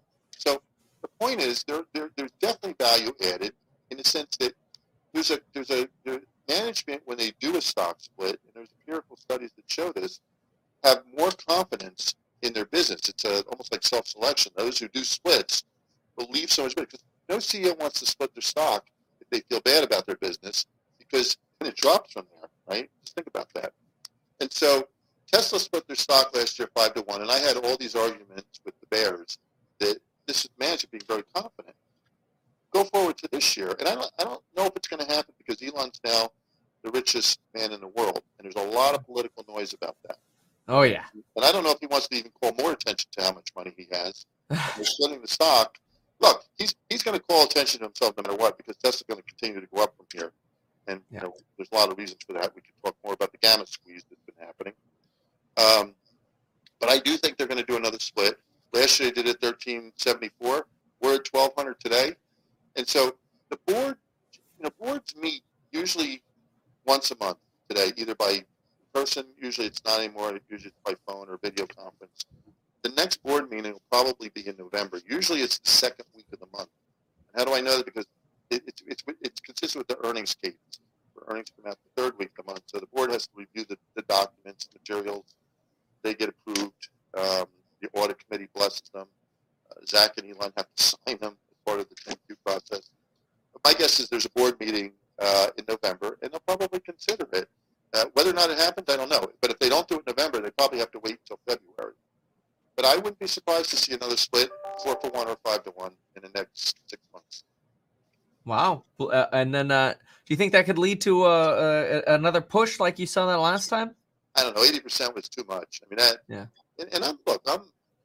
I still believe the stock is worth at least fourteen hundred. So to me, twelve hundred does not give me nosebleeds. That said, the stock is up, you know, forty percent in a month after lagging all year, and then it suddenly just took off. And it took off. Literally, it started with the second quarter print, and then the third quarter deliveries came out October first. Then the China numbers came out October 9th, and then the earnings came out whatever, October 26th. It's been up every single week. And then you got, you know, retail investors. And, and look, I'm not sure who's who's engineering this gamma squeeze, which we could talk about. It's quite incredible to watch every day. But I think the retail investors are buying it at the same time that you got institutional PMs falling out of love with Amazon and Apple and Facebook saying, I got to own something, right? And Tesla looks pretty good and it's moving a lot, so I got to own it. You know, and I used to be underweighted, so now I've got to go to market weight it. And then you got the hedge funds. They're saying, hey, there's money here own Tesla. We can create a gamma squeeze, make the market makers pay up because they got to be hedged. So, you know, this is all feeding into itself, which it's almost like a perfect storm for the bulls. Yeah. So, so tell me about that a little bit. Is it then possible that a lot of people, uh, whether they're institutions or individuals, had these massively out of the money call options? You know, it's Tesla's at six, 700, and people are buying these 1200 1500 1750 dollar calls for 22 23 whatever. Uh, and now all of a sudden they're coming in the money. So uh, you know the folks taking the other side are, are having to hedge and and that's what's actually squeezing this price up. Do you how much of an impact do you actually think this this uh, gamma squeeze is having on the price action here? Is this just like you say institutions catching up uh, is it is it a little bit of everything? You know, retail coming in, institutions coming in, the gamma squeeze. What percentage would you assign to the gamma squeeze? Don't know. But, you know, unlike GameStop, where I can't come up with, you know, it's maybe it's worth 40 bucks. I don't know what it's worth, but it's not worth 180. Okay. Tesla's got fundamental underpinning. It's got a value that's worth using real numbers, real forecast, real math fourteen hundred dollars in my mind. And any portfolio manager could do exactly what you and I do. It would take Yeah. an hour.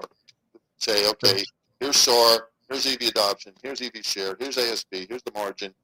Put a tax effect on it, come up with an earnings per share. It's not that hard. And so you can come up with, to your point, you know, somewhere between 1200 1400 maybe it's a, just looking at the EV business, not putting any value on robotaxi, which Yeah. is the whole, you know, like ARK has half their value is based on robotaxi, which I just don't see that. But if I'm coming up with fourteen hundred dollars, I got that as an underpinning. And an institutional portfolio manager at Fidelity or Capital or you know any of these T. Rowe Price, they can come up with a number, and, and that's why they'll buy it and say, okay, I'm underweight it, it's worked, but now it's not working anymore, so I better go at least a market weight. So that's one factor. Second factor is I got all these catalysts happening. I got you know the, the factories. I got two factories coming online with basically double capacity. If you try to Yeah. buy a Tesla, you go online and try to buy it, you got to wait six months for the you know the, the Model Y or the Model 3, literally. So you got that factor. You got the EV credit. S&P upgraded their debt to one notch below investment grade last week. It'll go to investment grade after fourth quarter. There's no way it's not going to be investment grade because they're covering their interest expense 18 to 20 times. Yeah, what do we get? Like BB plus or something like that, right? And we got to get to the triple. It's one grade below. And Yeah. if, if- if this was not Tesla, with the history of Tesla, where it almost went bankrupt in you know 2018, this thing would be investment grade. The, the metrics would be investment grade. The bonds trade as if it's investment grade. Yeah. You got that catalyst. So you got doubling the capacity. You got people leapfrogging over each other to raise estimates. You got the EV credit, which will probably get passed December 1st. And then in the $1.75 trillion House bill, it's in there for 8000 There's all this fight about uh, if you're unionized, you get additional. The unions, yeah. Don't worry about that because I don't think that's gonna that's gonna survive. Although Elon did call Biden the, the union puppet today, which was pretty funny. Um, and then I got the Cybertruck, and the Cybertruck isn't even out yet. The Cybertruck, I don't know how many pre-orders are. Some people say it's a million. Some people say it's two million. Well, it can't really make more than about two hundred fifty thousand a year at Austin, and some of these Right. are never going to materialize. But that's a huge number, right? If you Yeah. you're not really cannibalizing your other product. I've got a Cybertruck on order, but I'm not going to get rid of my Model Y. I use the truck for different purposes I use my Model Y. Okay, so my punchline is you've got this underpinning of valuation worth 1400 and then you throw the retail investor who's got newfound power, okay, on Reddit or Wall Street bets, and they're all talking about, you know, what stocks they want to own, and they're all betting on Tesla. And then I got the whole hedge fund world saying, hey, this is interesting. Institutional manager buy it, retail investor. I can really make some money here by just buying up lots of options. And the poor market makers, let's say poor, but you know, they're Citadel, they're Susquehanna, they're Goldman Sachs. They have to be delta neutral, which just means that when you look at the delta, okay, so for an option, it's it's how much for a dollar movement in the stock, how much does the option move by? So when they when, when a retail investor or a hedge fund, they don't know who it is, they want to buy an option, the market makers are selling the option to them, but they have to be delta neutral. So they have these options worth something. They have to buy an equivalent amount of stock to be delta neutral. And then what happens, so that's all taken care of, and then the stock starts going up. And it'll start going up tomorrow morning. You watch. At 4 o'clock in the morning. And the positions they put on yesterday, the delta will be higher. So they got to go back and say, okay, because now the delta's gone from 0.4 to 0.6 because 1300 now is getting close to being struck, right? They got to hedge more on what they did yesterday. And that's Yeah. the gamma squeeze. And so if you think about gamma, it's, it's the first derivative of delta. So delta is the amount of change on the stock. For a dollar worth of stock, that's how much delta is. Okay, so 0.6 would mean stock raises by a dollar, the option goes up 60 cents. The gamma is the slope of the delta, the change in the delta, right? And you can look it up on TD or Schwab. You can see what the gamma is. Sure. But as the delta continues to go up, the gamma starts exploding. And anybody who's ever sold calls, and I have a couple clients I sell calls for, we stay out of the market, you know, when we think there's a catalyst coming or earnings are coming or volumes are coming. We try to like do it when there's nothing happening. Right. Yeah. Yeah. Buy when volatility is a little lower. But, but whenever you sell calls, you can watch the deltas start creeping up. And when they get too close, you know, and then and the, the stock price gets too, too too close to where I sold the calls off of, you know, I could sell, you know, 1350, 1400 calls now and get a, get a good return for one week. Okay? You got to Yep. go in and you have to cover. And that's what the market makers are doing. The market makers are covering and they have to go back in time and say, okay, all these positions we put on last week, we have to move them up. We have to we have to cover them because the delta has moved up, and that's creating this gamma squeeze. How much is it worth? I don't know, but it's a big chunk of it. And you know, I saw what happened with GameStop. I never tried to short GameStop or AMC because that gamma squeeze will just, it'll, it'll, bite you in the ass if you're trying to short. Yeah, and, wh- what I found as well, what's so interesting about uh, just uh, investing in general is, look, maybe the gamma squeeze is is a third of all the activity, right? That that would be a very big weight. That'd be a massive weight. But let's just make the example that the gamma squeeze only makes up five percent of the volume. Just the fact that it exists and people are talking about the gamma squeeze could be enough of that dangling carrot for the institutions and retailers to hold on and keep buying. Right, right, exactly. And see, one of the things you can look at is the volume of Tesla normally is 20 million shares a day. Today it traded 55 million shares. yeah, There's, that's one. and, and you know, everybody wants to blame the retail investor for chasing it. This isn't. it- it- This has the power. The retail investors don't have this much power. Hedge funds have three trillion dollars, and I'm telling you, I saw it with GameStop. GameStop, you saw the stock would like go up 100 percent one day and then fall 60 percent the next day. I am certain that a lot of the source of this gamma squeeze is hedge funds just saying, "Hey, we could make some money here." You know, Oh, yeah. running it up in the morning, selling it out in the afternoon. You watch today, the stock ran up so much at the open, and then it fell, and then it zoomed up at the end. You know, it's like every day, it's like a, it's like watching a roller coaster. So Yeah. I believe Well, so- is real. on that note, though, at some point, uh, Tesla's uh, euphoria will wane. When the euphoria wanes again, uh, this this gamma squeeze will wane, and then the rationale behind it and the actual act of it will wane. Uh, i- is, it not then possible that you're going to get some of these traders rotating out of Tesla, and we could see some more affordable prices here for Tesla? I guess the big question is how much will it run before then? It- It's hard to know. Like I said, I have a fourteen hundred dollar price target, which I just went to last week. I was at twelve. In two years, I've never lowered my price target. Okay. Um, and look, the trick is when you get new information, you raise the price target. My new information from last week was EV adoption globally was way higher for third quarter than I thought it was, and that's what caused me. And I always try to lay out why I raised my price target. That's what caused me to raise the price target. So I think you're right. Every institutional portfolio manager is like me, right? They try to get into a stock when there's like two to one upside downside. They call it risk reward. Should be called reward to risk, but two two times upside for one downside. That's the usual rule of thumb. And then they start peeling it back, trimming it when it gets down about half the time, half half times upside downside. Okay, so Tesla's at uh, 1200. Maybe you got 100 of upside, you got 200 of downside. That's one half. Okay. Hmm. So you are going to see people at some point say this is too rich. But having done this now for a couple of years, um, and having been an investor for 30 years of my life, you know, upside downside targets work. If you're disciplined about them, you can make money. ARK, you know, everybody kind of kids that they don't have a, a, a discipline. Sure, they do. Every time the, the Tesla gets way above 10%, she, she cuts it back. That's Yeah. selling high, buying low, selling high. So she's very disciplined. ARK is. Yeah. And I, I admire it. I think it's great. It- it- I think you get you get some folks who are like, "Oh, she's you know selling Tesla. She must have lost enthusiasm." I think these are just people who misunderstand how funds work. it's not even worth really talking about. So institutions will, which own seventy percent of Tesla stock, Yeah. will start trimming once it reaches their price target, even gets closer to their price target. Sure. And you know, look, as a growth investor, you try not to get it early, but you know, you, you have to start being disciplined and peel back. And look, I look at it as once the analysts have baked in all the catalysts into the stock price, so they've taken the estimates up. If they get close to my estimates in 2022, which again is 12 bucks, then it's time for me to start peeling back. Yeah. So, an example, Well- last, last year, we can talk about what would make Tesla go down, that's kind of the root of your question. We got off of Tesla in uh, late January, early February when it hit 880. We got up at 870. We exited the position. And we exited the position because it had gotten close to our price target. I think our price target at the time was about 960. If I Yeah, you sold for two months. we did. And we got out because one, they wouldn't give any guidance. This is when they were basically going from they guided every year. To, they said we're going to grow at fifty percent long term, and I thought that was a red flag.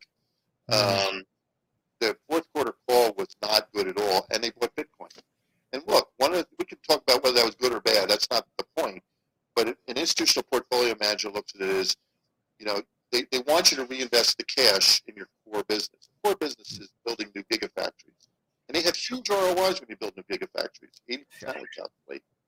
Buying Bitcoin is something, I could do that myself, right? It's like buying art or buying gold. It's like, why do I want you to put your money in Bitcoin? Yeah. I got comfortable with it because the stock fell. We got off at 870 and the stock got down to 620. We got back in because then my risk reward was back to like two times. But at 870, it was like a half. So anyway, long story short, institutional PMs want to make sure that the, the cash reinvestment, as they call it, the marginal return on, on investment, is going to be positive. It's going to exceed the cost of capital. The cost of capital, if you want to look at equity only, is about 11.6%. So that's why people, when they heard about that Bitcoin investment, like, what are you doing? We could do that ourselves. Just give the money back to us. What, what, what do you want this to be like MicroStrategy or the stock's totally dependent on Bitcoin? The Michael Saylor approach. Yeah. Which is Yeah, crazy. I mean, that's not what people are putting money into for. People want to build, you know, 10 gigafactories over the next 10 years. You know, they don't want to put it in Bitcoin. They can do that themselves. So anyway, that's one of the things that, as long as Bitcoin stays small, it's a billion three. Think of it as a billion three of their trillion dollar valuation. It's minuscule. But if, if, if that if that Bitcoin investment went to zero tomorrow, it's a dollar off the stock price, right? There's, there's, a, Yeah, that's a good point. It's not a big deal. Yeah, MicroStrategy, I think they hold somewhere around seven and a half billion in Bitcoin, and um, their market cap is about seven and a half. So the market has basically said the company is worthless. You're just investing in the Bitcoin. And it's interesting to me since Michael Saylor, I listened to him. He's on CNBC today. yeah. Anytime he says institute, you know, corporate America, and I used to corporate America, is going to buy Bitcoin, I just shake my head and say they're never going to go into Bitcoin because it's drilled into you as a CFO and as a corporate treasurer. You invest in the business, and what's left, you give it back to the shareholder. If you've got excess Yeah. money after all the things you need to grow your business, so all the gigafactories, which is where they should put the money, you pay down debt, you buy back stock, or you pay out dividends. Now, I don't think Tesla should pay out dividends because that really No. restricts you. It's very rigid. But if they wanted to buy back stock whenever it got hit, I think that would be a good use of cash. I would rather than pay down debt for now. They have about um, eight uh, billion dollars worth of debt, which is minuscule. They could get rid of all their debt, get to the investment grade rating, and I think that's good because there's a lot of mutual funds that can't own stocks with a junk uh, bond rating. So that's what I would do. I would basically pay down debt with the cash that they don't need for gigafactories, and then they could buy back stock opportunistically if it gets hammered because you know the China first month of the quarter numbers are always bad because they bad meaning this is what the media says they're bad because they export out a lot. So the domestic number, which is residual, always looks weak, and they get media saying, "Oh, China demand is falling," which is what they said back in July. It's what they say every month, first month of every quarter, and they'll probably say it in November because my my bet is you're going to see a big drop from uh, for October, which will be reported November 9th. That's the first month of the fourth quarter. You'll see a big drop from September where the number was a record. But hopefully, investors have learned the way this works. That the first month of the quarter they export out, second month of the quarter they export out about a half, the third month's all domestic. But that first month, you satisfy the exports first. So that's something that can happen that could make the stock go down. Um, a bad, what would be a bad investment of the cash? Building restaurants would be a bad use of the cash. Okay, let Starbucks or McDonald's pay for the right to sell food at your charging stations. Don't go build your own restaurants. You don't know how to build restaurants. You know, I, I know that Elon's brother builds restaurants, but that's just not your core competence. It's not why I own Tesla. It's not why any institutional manager owns Tesla. Yeah, and, and, and restaurants are notoriously dangerous uh, business in general. So you mentioned crypto. You brought it up. Do you own crypto? And uh, what do you think about it? Look, I don't own it because I can't value it. Yeah. I can't, I can't using any kind of, you know, discounted cash flow, No. discounted earnings, comparables. I can't using any of the traditional valuation methods I used for 30 years. But Jerry, you don't need any of that stuff. You just know somebody's going to pay you more tomorrow. Yeah, yeah. Greater fool theory. When the music the music stops, you got to be in the seat. Yeah. I have friends of mine. I have people in my family who own crypto. You know, and I said, look, you do what you want. I'm not going to own it, but I don't need to. I can I can look at the Russell 3000 all day long, come up with great names that I think can double over the next five years. I don't need to. Okay, give me it. some of those. Uh, I just gave you one. Celsius is a great name. Spotify is a great name. Uh, Airbnb is another great name. I think Snap. Snap's gotten crushed um, because people think Yeah. you know you, they, they can't figure out the algorithm. You know, for, for the new iPhone. Uh, The Apple thing, 14, yeah. yeah. Um, they'll figure it out. Um, TTD is another one. You know, they, they, Trade Desk. They Trade desk. they can figure out you know ways around the iPhone code where they can like group things together, group um, people together. They don't have to know the, the specific um, people. They can just look at it as population. They have algorithms that can get around it and convince advertisers. It's not. It's not about that the advertising doesn't work on a Snap, or you know, uh, even Twitter's a good example. Um, it's just they don't have the tools to measure it, measure the ROI, which they need to develop. So that's this whole Right. thing about first party tools versus third party tools. Yeah, but I mean, like ROI measurement in ads is the easiest way to sell more ads. if you can, it's conventional. I mean, that's it, when I used to work. I used to be a brand manager at J and J. You know, we would do it using surveys. I mean, you can you can measure ROI, but you can't use it. You know, using your phone anymore. Ah, I see. Okay, okay. We'll figure out ways to do it. So we like that. We like Etsy. Um, Oh, like- hey, that's one of mine too. Nice. What about Pinterest?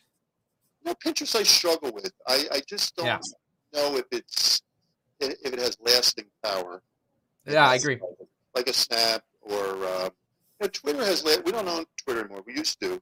Twitter's different because it's mostly brands. Okay, so Mm. Nike will advertise on it. United Airlines will advertise on it. They don't need to be able to capture everybody's individual data. It's just big brand. Right. So Twitter's probably fine. Snap is the one we own. Uh, we think it'll be fine long term. Okay. Wow, that was interesting. Um, okay, so now I want to ask you macro. Elon Musk responded to uh, Jack Dorsey and Cathie Wood, and all of them kind of arguing on their own pedestals about inflation. Jack Dorsey says hyperinflation is coming. Elon Musk says he sees costs uh, going up. Cathie Wood saying the velocity of money is down, so money's circulating less, therefore pulling uh, inflation down. And uh, we also know that uh, every manufacturer is double, triple ordering right now. As soon as this double, triple ordering stops, we clear up these supply backlogs. We could be in a deflationary environment. I want to know where, where your head is on, on this. I view inflation as being transitory. You know, you look back at every time we've had one of these um, epidemics, and, and they don't look just at the U.S. What you see is the government um, really creates a lot more uh, money. So the, the Fed, you know, the, the, the equivalent of the Fed will put out lots of very easy money policy, monetary policy. You see, there's a lot of fiscal stimulus because you're trying to offset the fact that the economy goes down while the epidemic was raging. And you can go back 70 years and you can see this happens every time. Usually what happens afterward is you get a lot of fiscal stimulus. You get a lot of fiscal stimulus and you get easy money for you know a year or so. And you get this temporary inflation. And temporary inflation is because you get a lot of shortages. You can't today you can't get enough help. You, know, you talk No. to restaurant owners, they're trying to hire people at twenty dollars an hour and they can't do it. They operate with limited hours, um, and that causes transitory inflation. But like, if you were to go talk to an Uber driver today, okay, now all of a sudden there's a ton of Uber drivers out there, and the Uber fees are coming down. Okay, you're going to see that with all kinds of commodities as more and more people go back to work because their safety net has been exhausted, their benefits have been exhausted. To your point, as prices go up, you always get more supply because it's more profitable for folks to make stuff you're going to see the supply shortages ease over time. I don't know if it's going to be six months, nine months, whatever, but they will ease. They will be transitory. You'll have inflation come down. So I'm not buying the argument that this what what what um, Powell did call transitory inflation has now somehow turned into secular inflation. Not buying. it. Right, right. Well, I yeah, it, it just it seems like the uh, tilting point has just been delayed a little bit, Yeah. sort of peak inflation. And now you got this risk that you got governments, particularly in Europe, because Europeans sometimes do, they, they worry more about inflation than we do, okay, because of the hyperinflation they had after World War II. You have the risk that people start really being restrictive in their fiscal policy or their monetary policy. And to your point, that pushes us into a deflationary type cycle because you've got too many goods and there's no more shortages. There's just too much supply. Now, I believe that you've got Yellen, who's a dove. You know, she's a dove when she was running the Fed. Powell's a dove. And you still probably have the majority of Fed members who are dovish. Okay? So I don't think Powell will make the same mistake. I think Powell's going to remain dovish. They will start tapering, which remember, tapering is just taking away the punch bowl. Okay? So if the punch bowl is being replenished at $120 billion a month, okay? Yeah, yeah. Now you say we're not going to put 120 billion out this month, which means they're buying bonds. Okay, so they're pushing long-term interest rates down. We're going to do 105 next month, and then we're going to do 90 the following month, and then we're going to do 75 the following month. And over time, the punch bowl stops being replenished because everything's fine again. Okay, Yeah. that's what I think is going to happen. And look, if, if we start seeing bad data, like let's suppose GDP, which you know right now it's say four-ish, goes to two or one, Yeah. then I think they stay, okay, you know what, let's stop the, the taper and let's keep the punch bowl where it is, at wherever it is, 60 billion a month. And so Right. I'm okay with it. we're not raising interest rates. Not, nobody's talking about raising interest rates till late 2022. Right. But I do worry that you get so many people who are screaming inflation, inflation, inflation, because they're looking at where it is today. And Yes, there's, yes. There's, there's no perspective of history here that every time you have one of these epidemics, you have massive fiscal policy benefits because they close the economy for a while, and you have massive monetary policy, and that stops. Okay, and once it stops, you're going to have more deflationary forces by definition. So I'm much more in the camp of deflation is still as much a risk as inflation. And look, there's four things. This is the secular stuff that are driving deflation. Okay, one is you got global outsourcing. One is you got price transparency. One is you got automation, and the fourth is demographics. People getting older, they're leaving the workforce. Um, those What was your third one? You, global price transparency. Automation. The last two. Automation, substitution of of, of uh, machines for labor. Right, right, right. Price transparent, you can see what every price is, so it makes everything real competitive. Global global sourcing, meaning you can get the cheapest goods possible, whether you're Nike or Lulu or anybody. And then demographics. People get older, they leave the workforce, and they don't spend as much. They don't have as much income. That's deflationary. You see, that's that's what really happened in Japan. That's why Japan's uh, inflation went to zero. And you're seeing that all over the world. Yeah. So I've got those forces that are secular, and then I have this temporary inflationary stuff, which is because of COVID, and now this massive stimulus. But you know, I, I, I look at that as being temporary, and this will all take care of itself once people start producing goods again, and once people run out of benefits, they have to go back to work. Which, Yeah. Well, I don't want to stay home and day trade. Not everybody can stay home and day trade. I see. Yeah. So yeah, I mean, I, I agree with you as well when you say uh, inflation might be so evident now because uh, to and, and such a fear for folks because it is so evident now. We're seeing it happening right now. It's kind of like pain is always the most painful while you're in pain, but your memory of it or your expectation of it is is never as bad. Uh, so uh, I agree with you, uh, and uh, I, I don't think you'd probably be the right person to ask if you think crypto's going to crash when we start heading towards deflation. You know, I've been I've been thinking crypto is going to crash. Well, it almost crashed back in uh, July. It went to 29. Yeah. But I can't I can't figure out a way how to value it. And I've done on Twitter, and I've got a lot of followers. They tell me how you value it, and people do what you do. They say, "Well, it's going up. You just sell it to somebody else." Let- Let's not tell me how to value it. You know, um, Ray Dalio has That's all we got, man. That's all I got. Ray Dalio's here. It's like a network effect. So you have to calculate the value of Yeah. the network, and you can put a value based on how many people are in the network. And that sounds plausible. So I'm not Yeah. predicting it's going to crash. I've come to grips with Tesla's going to hold some. As long as it doesn't grow, I'm, I'm fine with it. It's, again, if Tesla, if, if Tes- Tesla's Bitcoin investment went to zero, you'd have to knock a dollar off the, the share price, not off earnings. Yeah. It's worth a buck out of you know twelve hundred dollars. It's, it's It's the same thing, like you said. If you include energy or insurance, it's like a few dollars of the share price. Like nobody cares. Or even like robotaxi. Robotaxi is probably the most divisive topic yes. because, you know, Tesla has an advantage. You know, they've got 2 million cars running around collecting data. You know, they can feed into the, you know, the dojo. Dojo can like look at all these different scenarios and say, you know, in this situation, this is what you should do based on, you know, what, what, what cars are coming and where you are in the world. And you could, you could have like a, you know, this, this, this AI driven, machine driven um, network that basically can drive all these cars all over the place. Fine, I get that. The problem is that you know a lot of the equipment was designed back, you know, for 2016, 2017 type hardware, and a lot of the, especially the Chinese um, autonomous vehicles, you know, they're spending a lot more per vehicle on hardware than Tesla is. So they might have where where Tesla might have, you know, eight cameras, okay, or you know, um, but no lidar, no radar anymore. You know, the, the Chinese EV makers might have 12, three lidars and one radar. And so they don't have the Dojo network. They don't have like the AI that Tesla has, but they're doing okay. And I use your state of California as a good example. There are eight players now been approved for autonomous vehicle testing. Tesla, I would think, would like to be approved for testing, but they're not.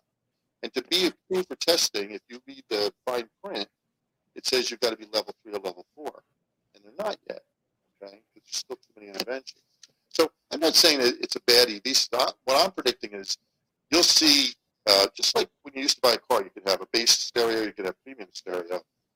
And I'm not saying Tesla's is base, but you could have two levels of um, autonomy. One that's more of a commercial grade autonomy, and one that's more consumer grade autonomy. Hmm. So I think for robotaxi, which is commercial, you're going to have cars that might be, you know, much more expensive. That people buy, they're equipped with all kinds of stuff in it to make sure that they can drive autonomously, including lidar, radar, more cameras, whatever. And I think unless Tesla wants to do that, it's going to be hard for them to compete. Interesting. Oh, that's very interesting. So, so what you're saying is we might see this. You might, for example, buy the Model X full self-driving, but in the future, uh, you might have to add on uh, the commercial package to make you legal for California standards to sign up for Uber or whatever, right? Maybe, maybe. And look, I used to I used to drive Porsches. It was a Bose stereo, which is pretty good. Porsche charges for everything, like two grand extra. You'd have the base Yeah. stereo, you pay two for Bose, you'd get a Burmester for seven. and the Burmester was like, you get in the car, you could sit there all day and listen to it. I'm just saying, autonomy is one of those things that you could add all kinds of hardware to make it better. And I'm not an engineer, and everybody always goes, "Well, you're not an engineer; you don't know anything." Yeah, that's true, but I look at what a lot of the competitors are doing. A lot of the competitors are putting a lot more money into their hardware than Tesla is right now. And so all I'm saying is it's not a fait accompli that Tesla gets to the finish line first, because once they get their um, uh, FSD to work perfectly, because they're bringing all this information in, all they do is flip a switch, and voila, they have instant distribution. Okay, whereas nobody else has that. Yeah. So I'm saying Tesla will probably get there by 2025, but I think a lot of people are going to get there by 2025. Yeah, I mean, really, I, I mean, personally, I think all Tesla really needs to do is throw on forward-facing lidar. My opinion. Don't Because the big you're gonna have- thing- you're going to have hate mail. When I said that? that, you're going to have hate mail when you say that. Okay. Trust me on this. Because Elon hates LiDAR. He just thinks it's a I mean, good investment. That's what he I- I- says. It's true. Uh, I I guess maybe I I don't know. I mean, maybe I will. Uh, I've I've, I've mentioned that a few times on this channel, so maybe I'm a little bit more callous to to saying that. But uh, you look at a, a company like uh, Microvision. Tesla could buy them. Uh, I mean, it's it's a fraction of. Uh, I mean, uh, what what's Microvision now? I mean, it can't be that expensive. But anyway, you buy Microvision. You have forward-facing lidar. It's just not that hard. Throw it into the rearview mirror console. It's a 1.3 billion dollar company. It's it's nothing. And they may do I- that. And I wouldn't be surprised because I think what don't people don't appreciate, especially in China, they're putting a lot of money into their autonomy, and Yeah. a lot of them are level four already, even the cheaper ones. And I think at the end of the day, that's going to force Tesla to have to spend more on their autonomy hardware. I see. I agree with you on that. Uh, see, like even um, Nvidia. See, Nvidia has written on their blogs. I have this written down here. Nvidia has long recognized that lidar is a crucial component to an autonomous vehicle's perception. It's kind of interesting because I I really like Nvidia and I I believe and trust them. So I do think this is a little bit of a blind spot by Elon. But again, I'm also not an engineer.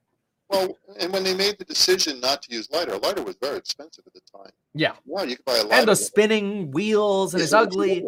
Now they don't have that anymore. They're like little, you know, little, I don't know, they're the size of an iPhone, okay? But they're like $500 per LiDAR unit. It's not like $10,000. They really, Yeah. So, look, I don't know the answer. I just think to put, you know, let's suppose you have a $3,000 price target on Tesla without naming names, of which 1500 comes from EVs and 1500 comes from robotaxi, where you're saying, you know, if you take every one of these ro- supply supply driven model, every one of these robo taxis, number of hours per day, um, number of cents per mile, number of miles per hour, number of cents per mile. Here's the math. That's a supply driven model as opposed to demand model is what's going to be demand for, you know, autonomy and working into that. And look, if I'm Uber or I'm Lyft, I'm not just going to give up. I'm not just going to let you know Tesla come in and take my business. And that Right. would, it wouldn't surprise me to see more like subscription models that you have with cable, where you know you pay some monthly rate and you can use it all the time because you're not now- the driver. I could talking about giving up, why do you think uh, Lyft and Uber shut down their self or sold off their self-driving segment? but they're using they're using other players. They're investing in um, third party um, autonomy units, and that's that's what I think. I don't think they thought they could do it themselves. I think they were better off pitching their wagon to other autonomous. Or or do you think um, they're going to go for like the Hertz model, where Hertz is uh, renting these things, uh, maybe full self-driving, individual customers rent them from Hertz, and, and then and then Tesla has the full self-driving through that. So it's kind of like Uber's using Tesla. See, you can't rent a Tesla today through Hertz that will drive you by itself. You still, it's a level two autonomous vehicle, Right. and you right. have to be. And look, you you can watch all the YouTube videos. There's a lot of interventions. They're not. Yes. Oh, yeah. where- they're fully. Have you been in it yet? The full self-driving? Sure. It's Yeah, hard. It's me hard for me to imagine because I'm looking at it today. Because every time I've been in, it, I mean, I have an I have an FSD car, and it's it's like somebody said, well, "What's it like?" I said, "Well, kind of like watching." I hate to say this, but it felt to me like a drunk driver. You know, who's 17 years old. Yes. The first time I drove it, you know, because I got Uh-huh. on a couple weeks ago when I got it, and it it makes mistakes, right? Yes. It doesn't, it doesn't do well with what they call unprotected lefts when you're approaching an intersection. You don't have a light, you have to like go across two lanes traffic. It doesn't do that well. It doesn't.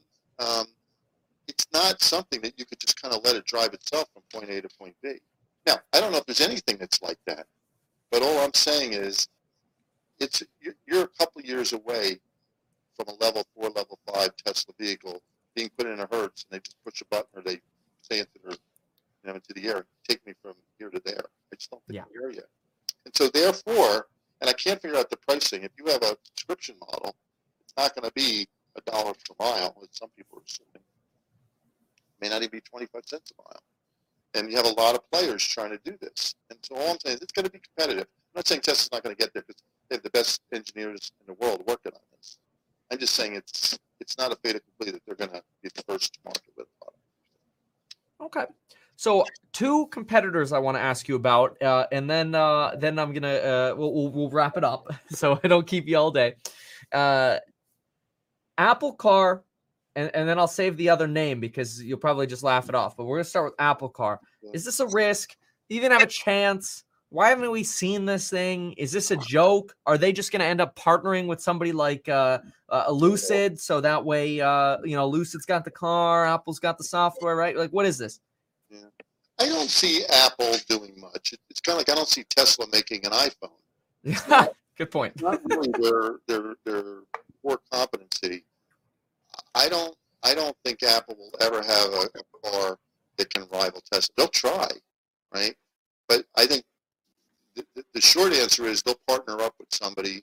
They got more capital than anybody, They can use their stock, which is worth, you know, 2.8 trillion dollars or something, and buy somebody for 50 Yeah. 60 billion dollars. And that's the way they'll get into autonomy. Um, I don't see them doing it themselves. That's not their core competency. That's not what they do. So I would, I Okay. wouldn't say it's a joke, but I, and I'd say they'll try, but I think they'll fall short and they'll wind up buying somebody. Wow. Okay. Do you invest in Apple? I don't own Apple. Um, I wouldn't, to be honest with you. Uh, let's just have a on my screen. That's 2.5 trillion. Um, look, Apple's expensive the way I look at valuation. It's Wow. growing, It's, it's, but I look at PE relative to growth. So I'm always Yeah. about, if you think about a discounted cash flow, there's only really four variables. There's earnings, there's the growth rate, there's the risk-free rate, and there's the beta. Okay, that's it. And Well, you use the beta. That's Huh? for you to pick your discount rate. Other people pick it out of the air. Okay, but I can look at it on Bloomberg and see there's 1.6. Yeah. Apple, I'm looking at Bloomberg right now. Apple's growing their revenues at 8 9%. Okay? And it's trading right now at a 26 PE. So the way I look at the world, it's 26 divided by 8 or 9. It's trading at about three times PEG, which, by the way, that's what the S&P trades at, 2.8, 2.9. Russell 1000 growth, which is the universe in which Tesla competes, uh, 22 peg is about 2.1, 2.2. You know where Tesla's trading at? 1819, probably 19 today. I haven't calculated, but it's probably 1819 because they got 55% growth, and they're trading at 100 times my estimate for 2022. That just off the top of my head, is about 1.9. So Tesla still looks cheap to me. Apple, I can't own it when it's got a 2.9 peg. I'd much rather own Google, which we own. Google's got about a one. Google's about the same as Tesla today. You know, it's got nice growth rate. You know, let's call it 18, 16% revenue, 18 earnings. Um, and as of today, Google's at Yeah. I think Apple's just been killing right now because of uh, its growth here during the pandemic. But you're right, its growth rate. I mean, they're expecting 3.7% in 22, 5.5, 23, That's 6.1, That's not a growth 24. It's not Yeah. a growth. Google's trading at 26 times and it's growing at 16%. That's pretty good. Yeah. The Yeah. cheapest, the cheapest stock I look at in the mega cap space, mega cap defined as over 200 billion market cap, is Facebook. But Facebook has hair. You know, the whole metaverse, changing the brand, and I actually think that's a smart idea. You know, Yeah. the Google approach. But I can't get excited about Facebook because people aren't using Facebook like they used to. They use WhatsApp, they use Instagram, but Facebook is, for lack of a better word, dying. The Facebook product is dying. Yeah, well, I, I kind of agree with you. I don't like Facebook either. I do, however, and this is not the other stock I wanted to ask you about. I do like Matterport. Now, don't let m- me saying that influence your thoughts on that. Have you you into Matterport at all? No, I haven't. No. Three- Just 3D scanning real estate, like uh, physical spaces, right? I see that as a potential bridge to almost metaverse. Mostly because maybe because I'm from the real estate space, I'm um, a little bit biased towards these 3D scans. But um, No, I haven't I can-. My my vision of the metaverse is uh super brief uh somebody could scan up there you could scan up whatever property you live in and uh invite over 10 different contractors into your your meta home get your estimates that way forget having to invite them over in person you know No, that's the that's the way. That's the future. That's yeah yeah exactly okay so the last thing uh it, it, it- i have a feeling you're probably just gonna laugh this one off but i'm, I'm gonna give the the best bull case i could think for him. Nikola okay? Ni- Nikola i know i know i, I know. Wow. I, told, I told you but I, I gotta say you gotta give him credit for this idea that uh putting hydrogen in a battery le- and, and having a battery electric vehicle having this together would create demand for hydrogen fuel stations, which means maybe we'd actually finally get a hydrogen transition, which I just don't see happening otherwise. You know, you got like Plug Power has their hydrogen uh, commercial vehicle partnership with Renault out in France, but nobody's got hydrogen stations. So it just seemed like that Nikola idea, that initial Badger idea of hydrogen battery, the idea was good. They were a complete fraud of a company. But but what do you think about that idea? And, and then maybe separately the company, do they have a chance? You have kids. Uh huh. Okay. Would you let your wife and your kids drive in a Nikola Badger that's fueled by hydrogen? I, I mean, I guess I haven't thought about that. so you're you're anti the explosive, uh, the Hindenburg effect. Huh? And, and Elon has said this. It's an unstable gas, and it's not. It's not the most easy to use uh, power in the world. And I just think there's a reason why you don't have hydrogen fueled vehicles. You know, driving around the road. Think about if one gets gets hit. You know, just think about if one gets into an accident. I just Good think point. It's, it's unsafe, but I don't. I don't see it being commercially viable. Nikola's going to go away at some point. Either it's going to Wow. sell itself to somebody, and I don't know if you've ever talked to people there. Um, I mean, I have, and it's it, that's really kabuki theater at Nikola. I'm sorry, and this is before Trevor Milton. It was kabuki theater, and you know, you could you could talk to other people there. I think they're just making it up as they go along. Look, they'll have prototypes. Um, you know, right now they have, I think, one client they're supposed to be delivering vehicles by the end of the year, Anheuser Busch, and if they don't get their vehicles to them, you know, that's their last client. And I just don't see them ever producing at scale vehicles in either Arizona or in, uh, I guess, the plant over in Europe. And so I put I put their value their value at what they have in cash, which is about two to three dollars share. and at some point they'll realize it, and they'll just sell it because they're, not- they're going to run out of time, and people are going to say, Ouch. All right, So so your discounted cash flow is where's the balance sheet? Here it is. this is what it's worth. Three bucks. It's cash. That's great. Gary Black, thank you. How do people follow you? uh, at Gary Black 00 on Twitter. Uh, that's the simplest way.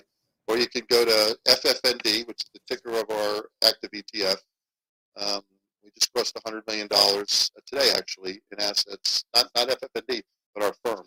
And our premier product is FFND. But you can find us on Twitter. Or just go to go to the website, uh, the Future Fund. Future Fund. Awesome. Awesome. Thank you so much for being here. This has been amazing. If you don't mind, stand by for a moment for everybody watching. Thank you so much for being here. We will see you in the next one. Appreciate it. And uh, until next time. Thanks, guys.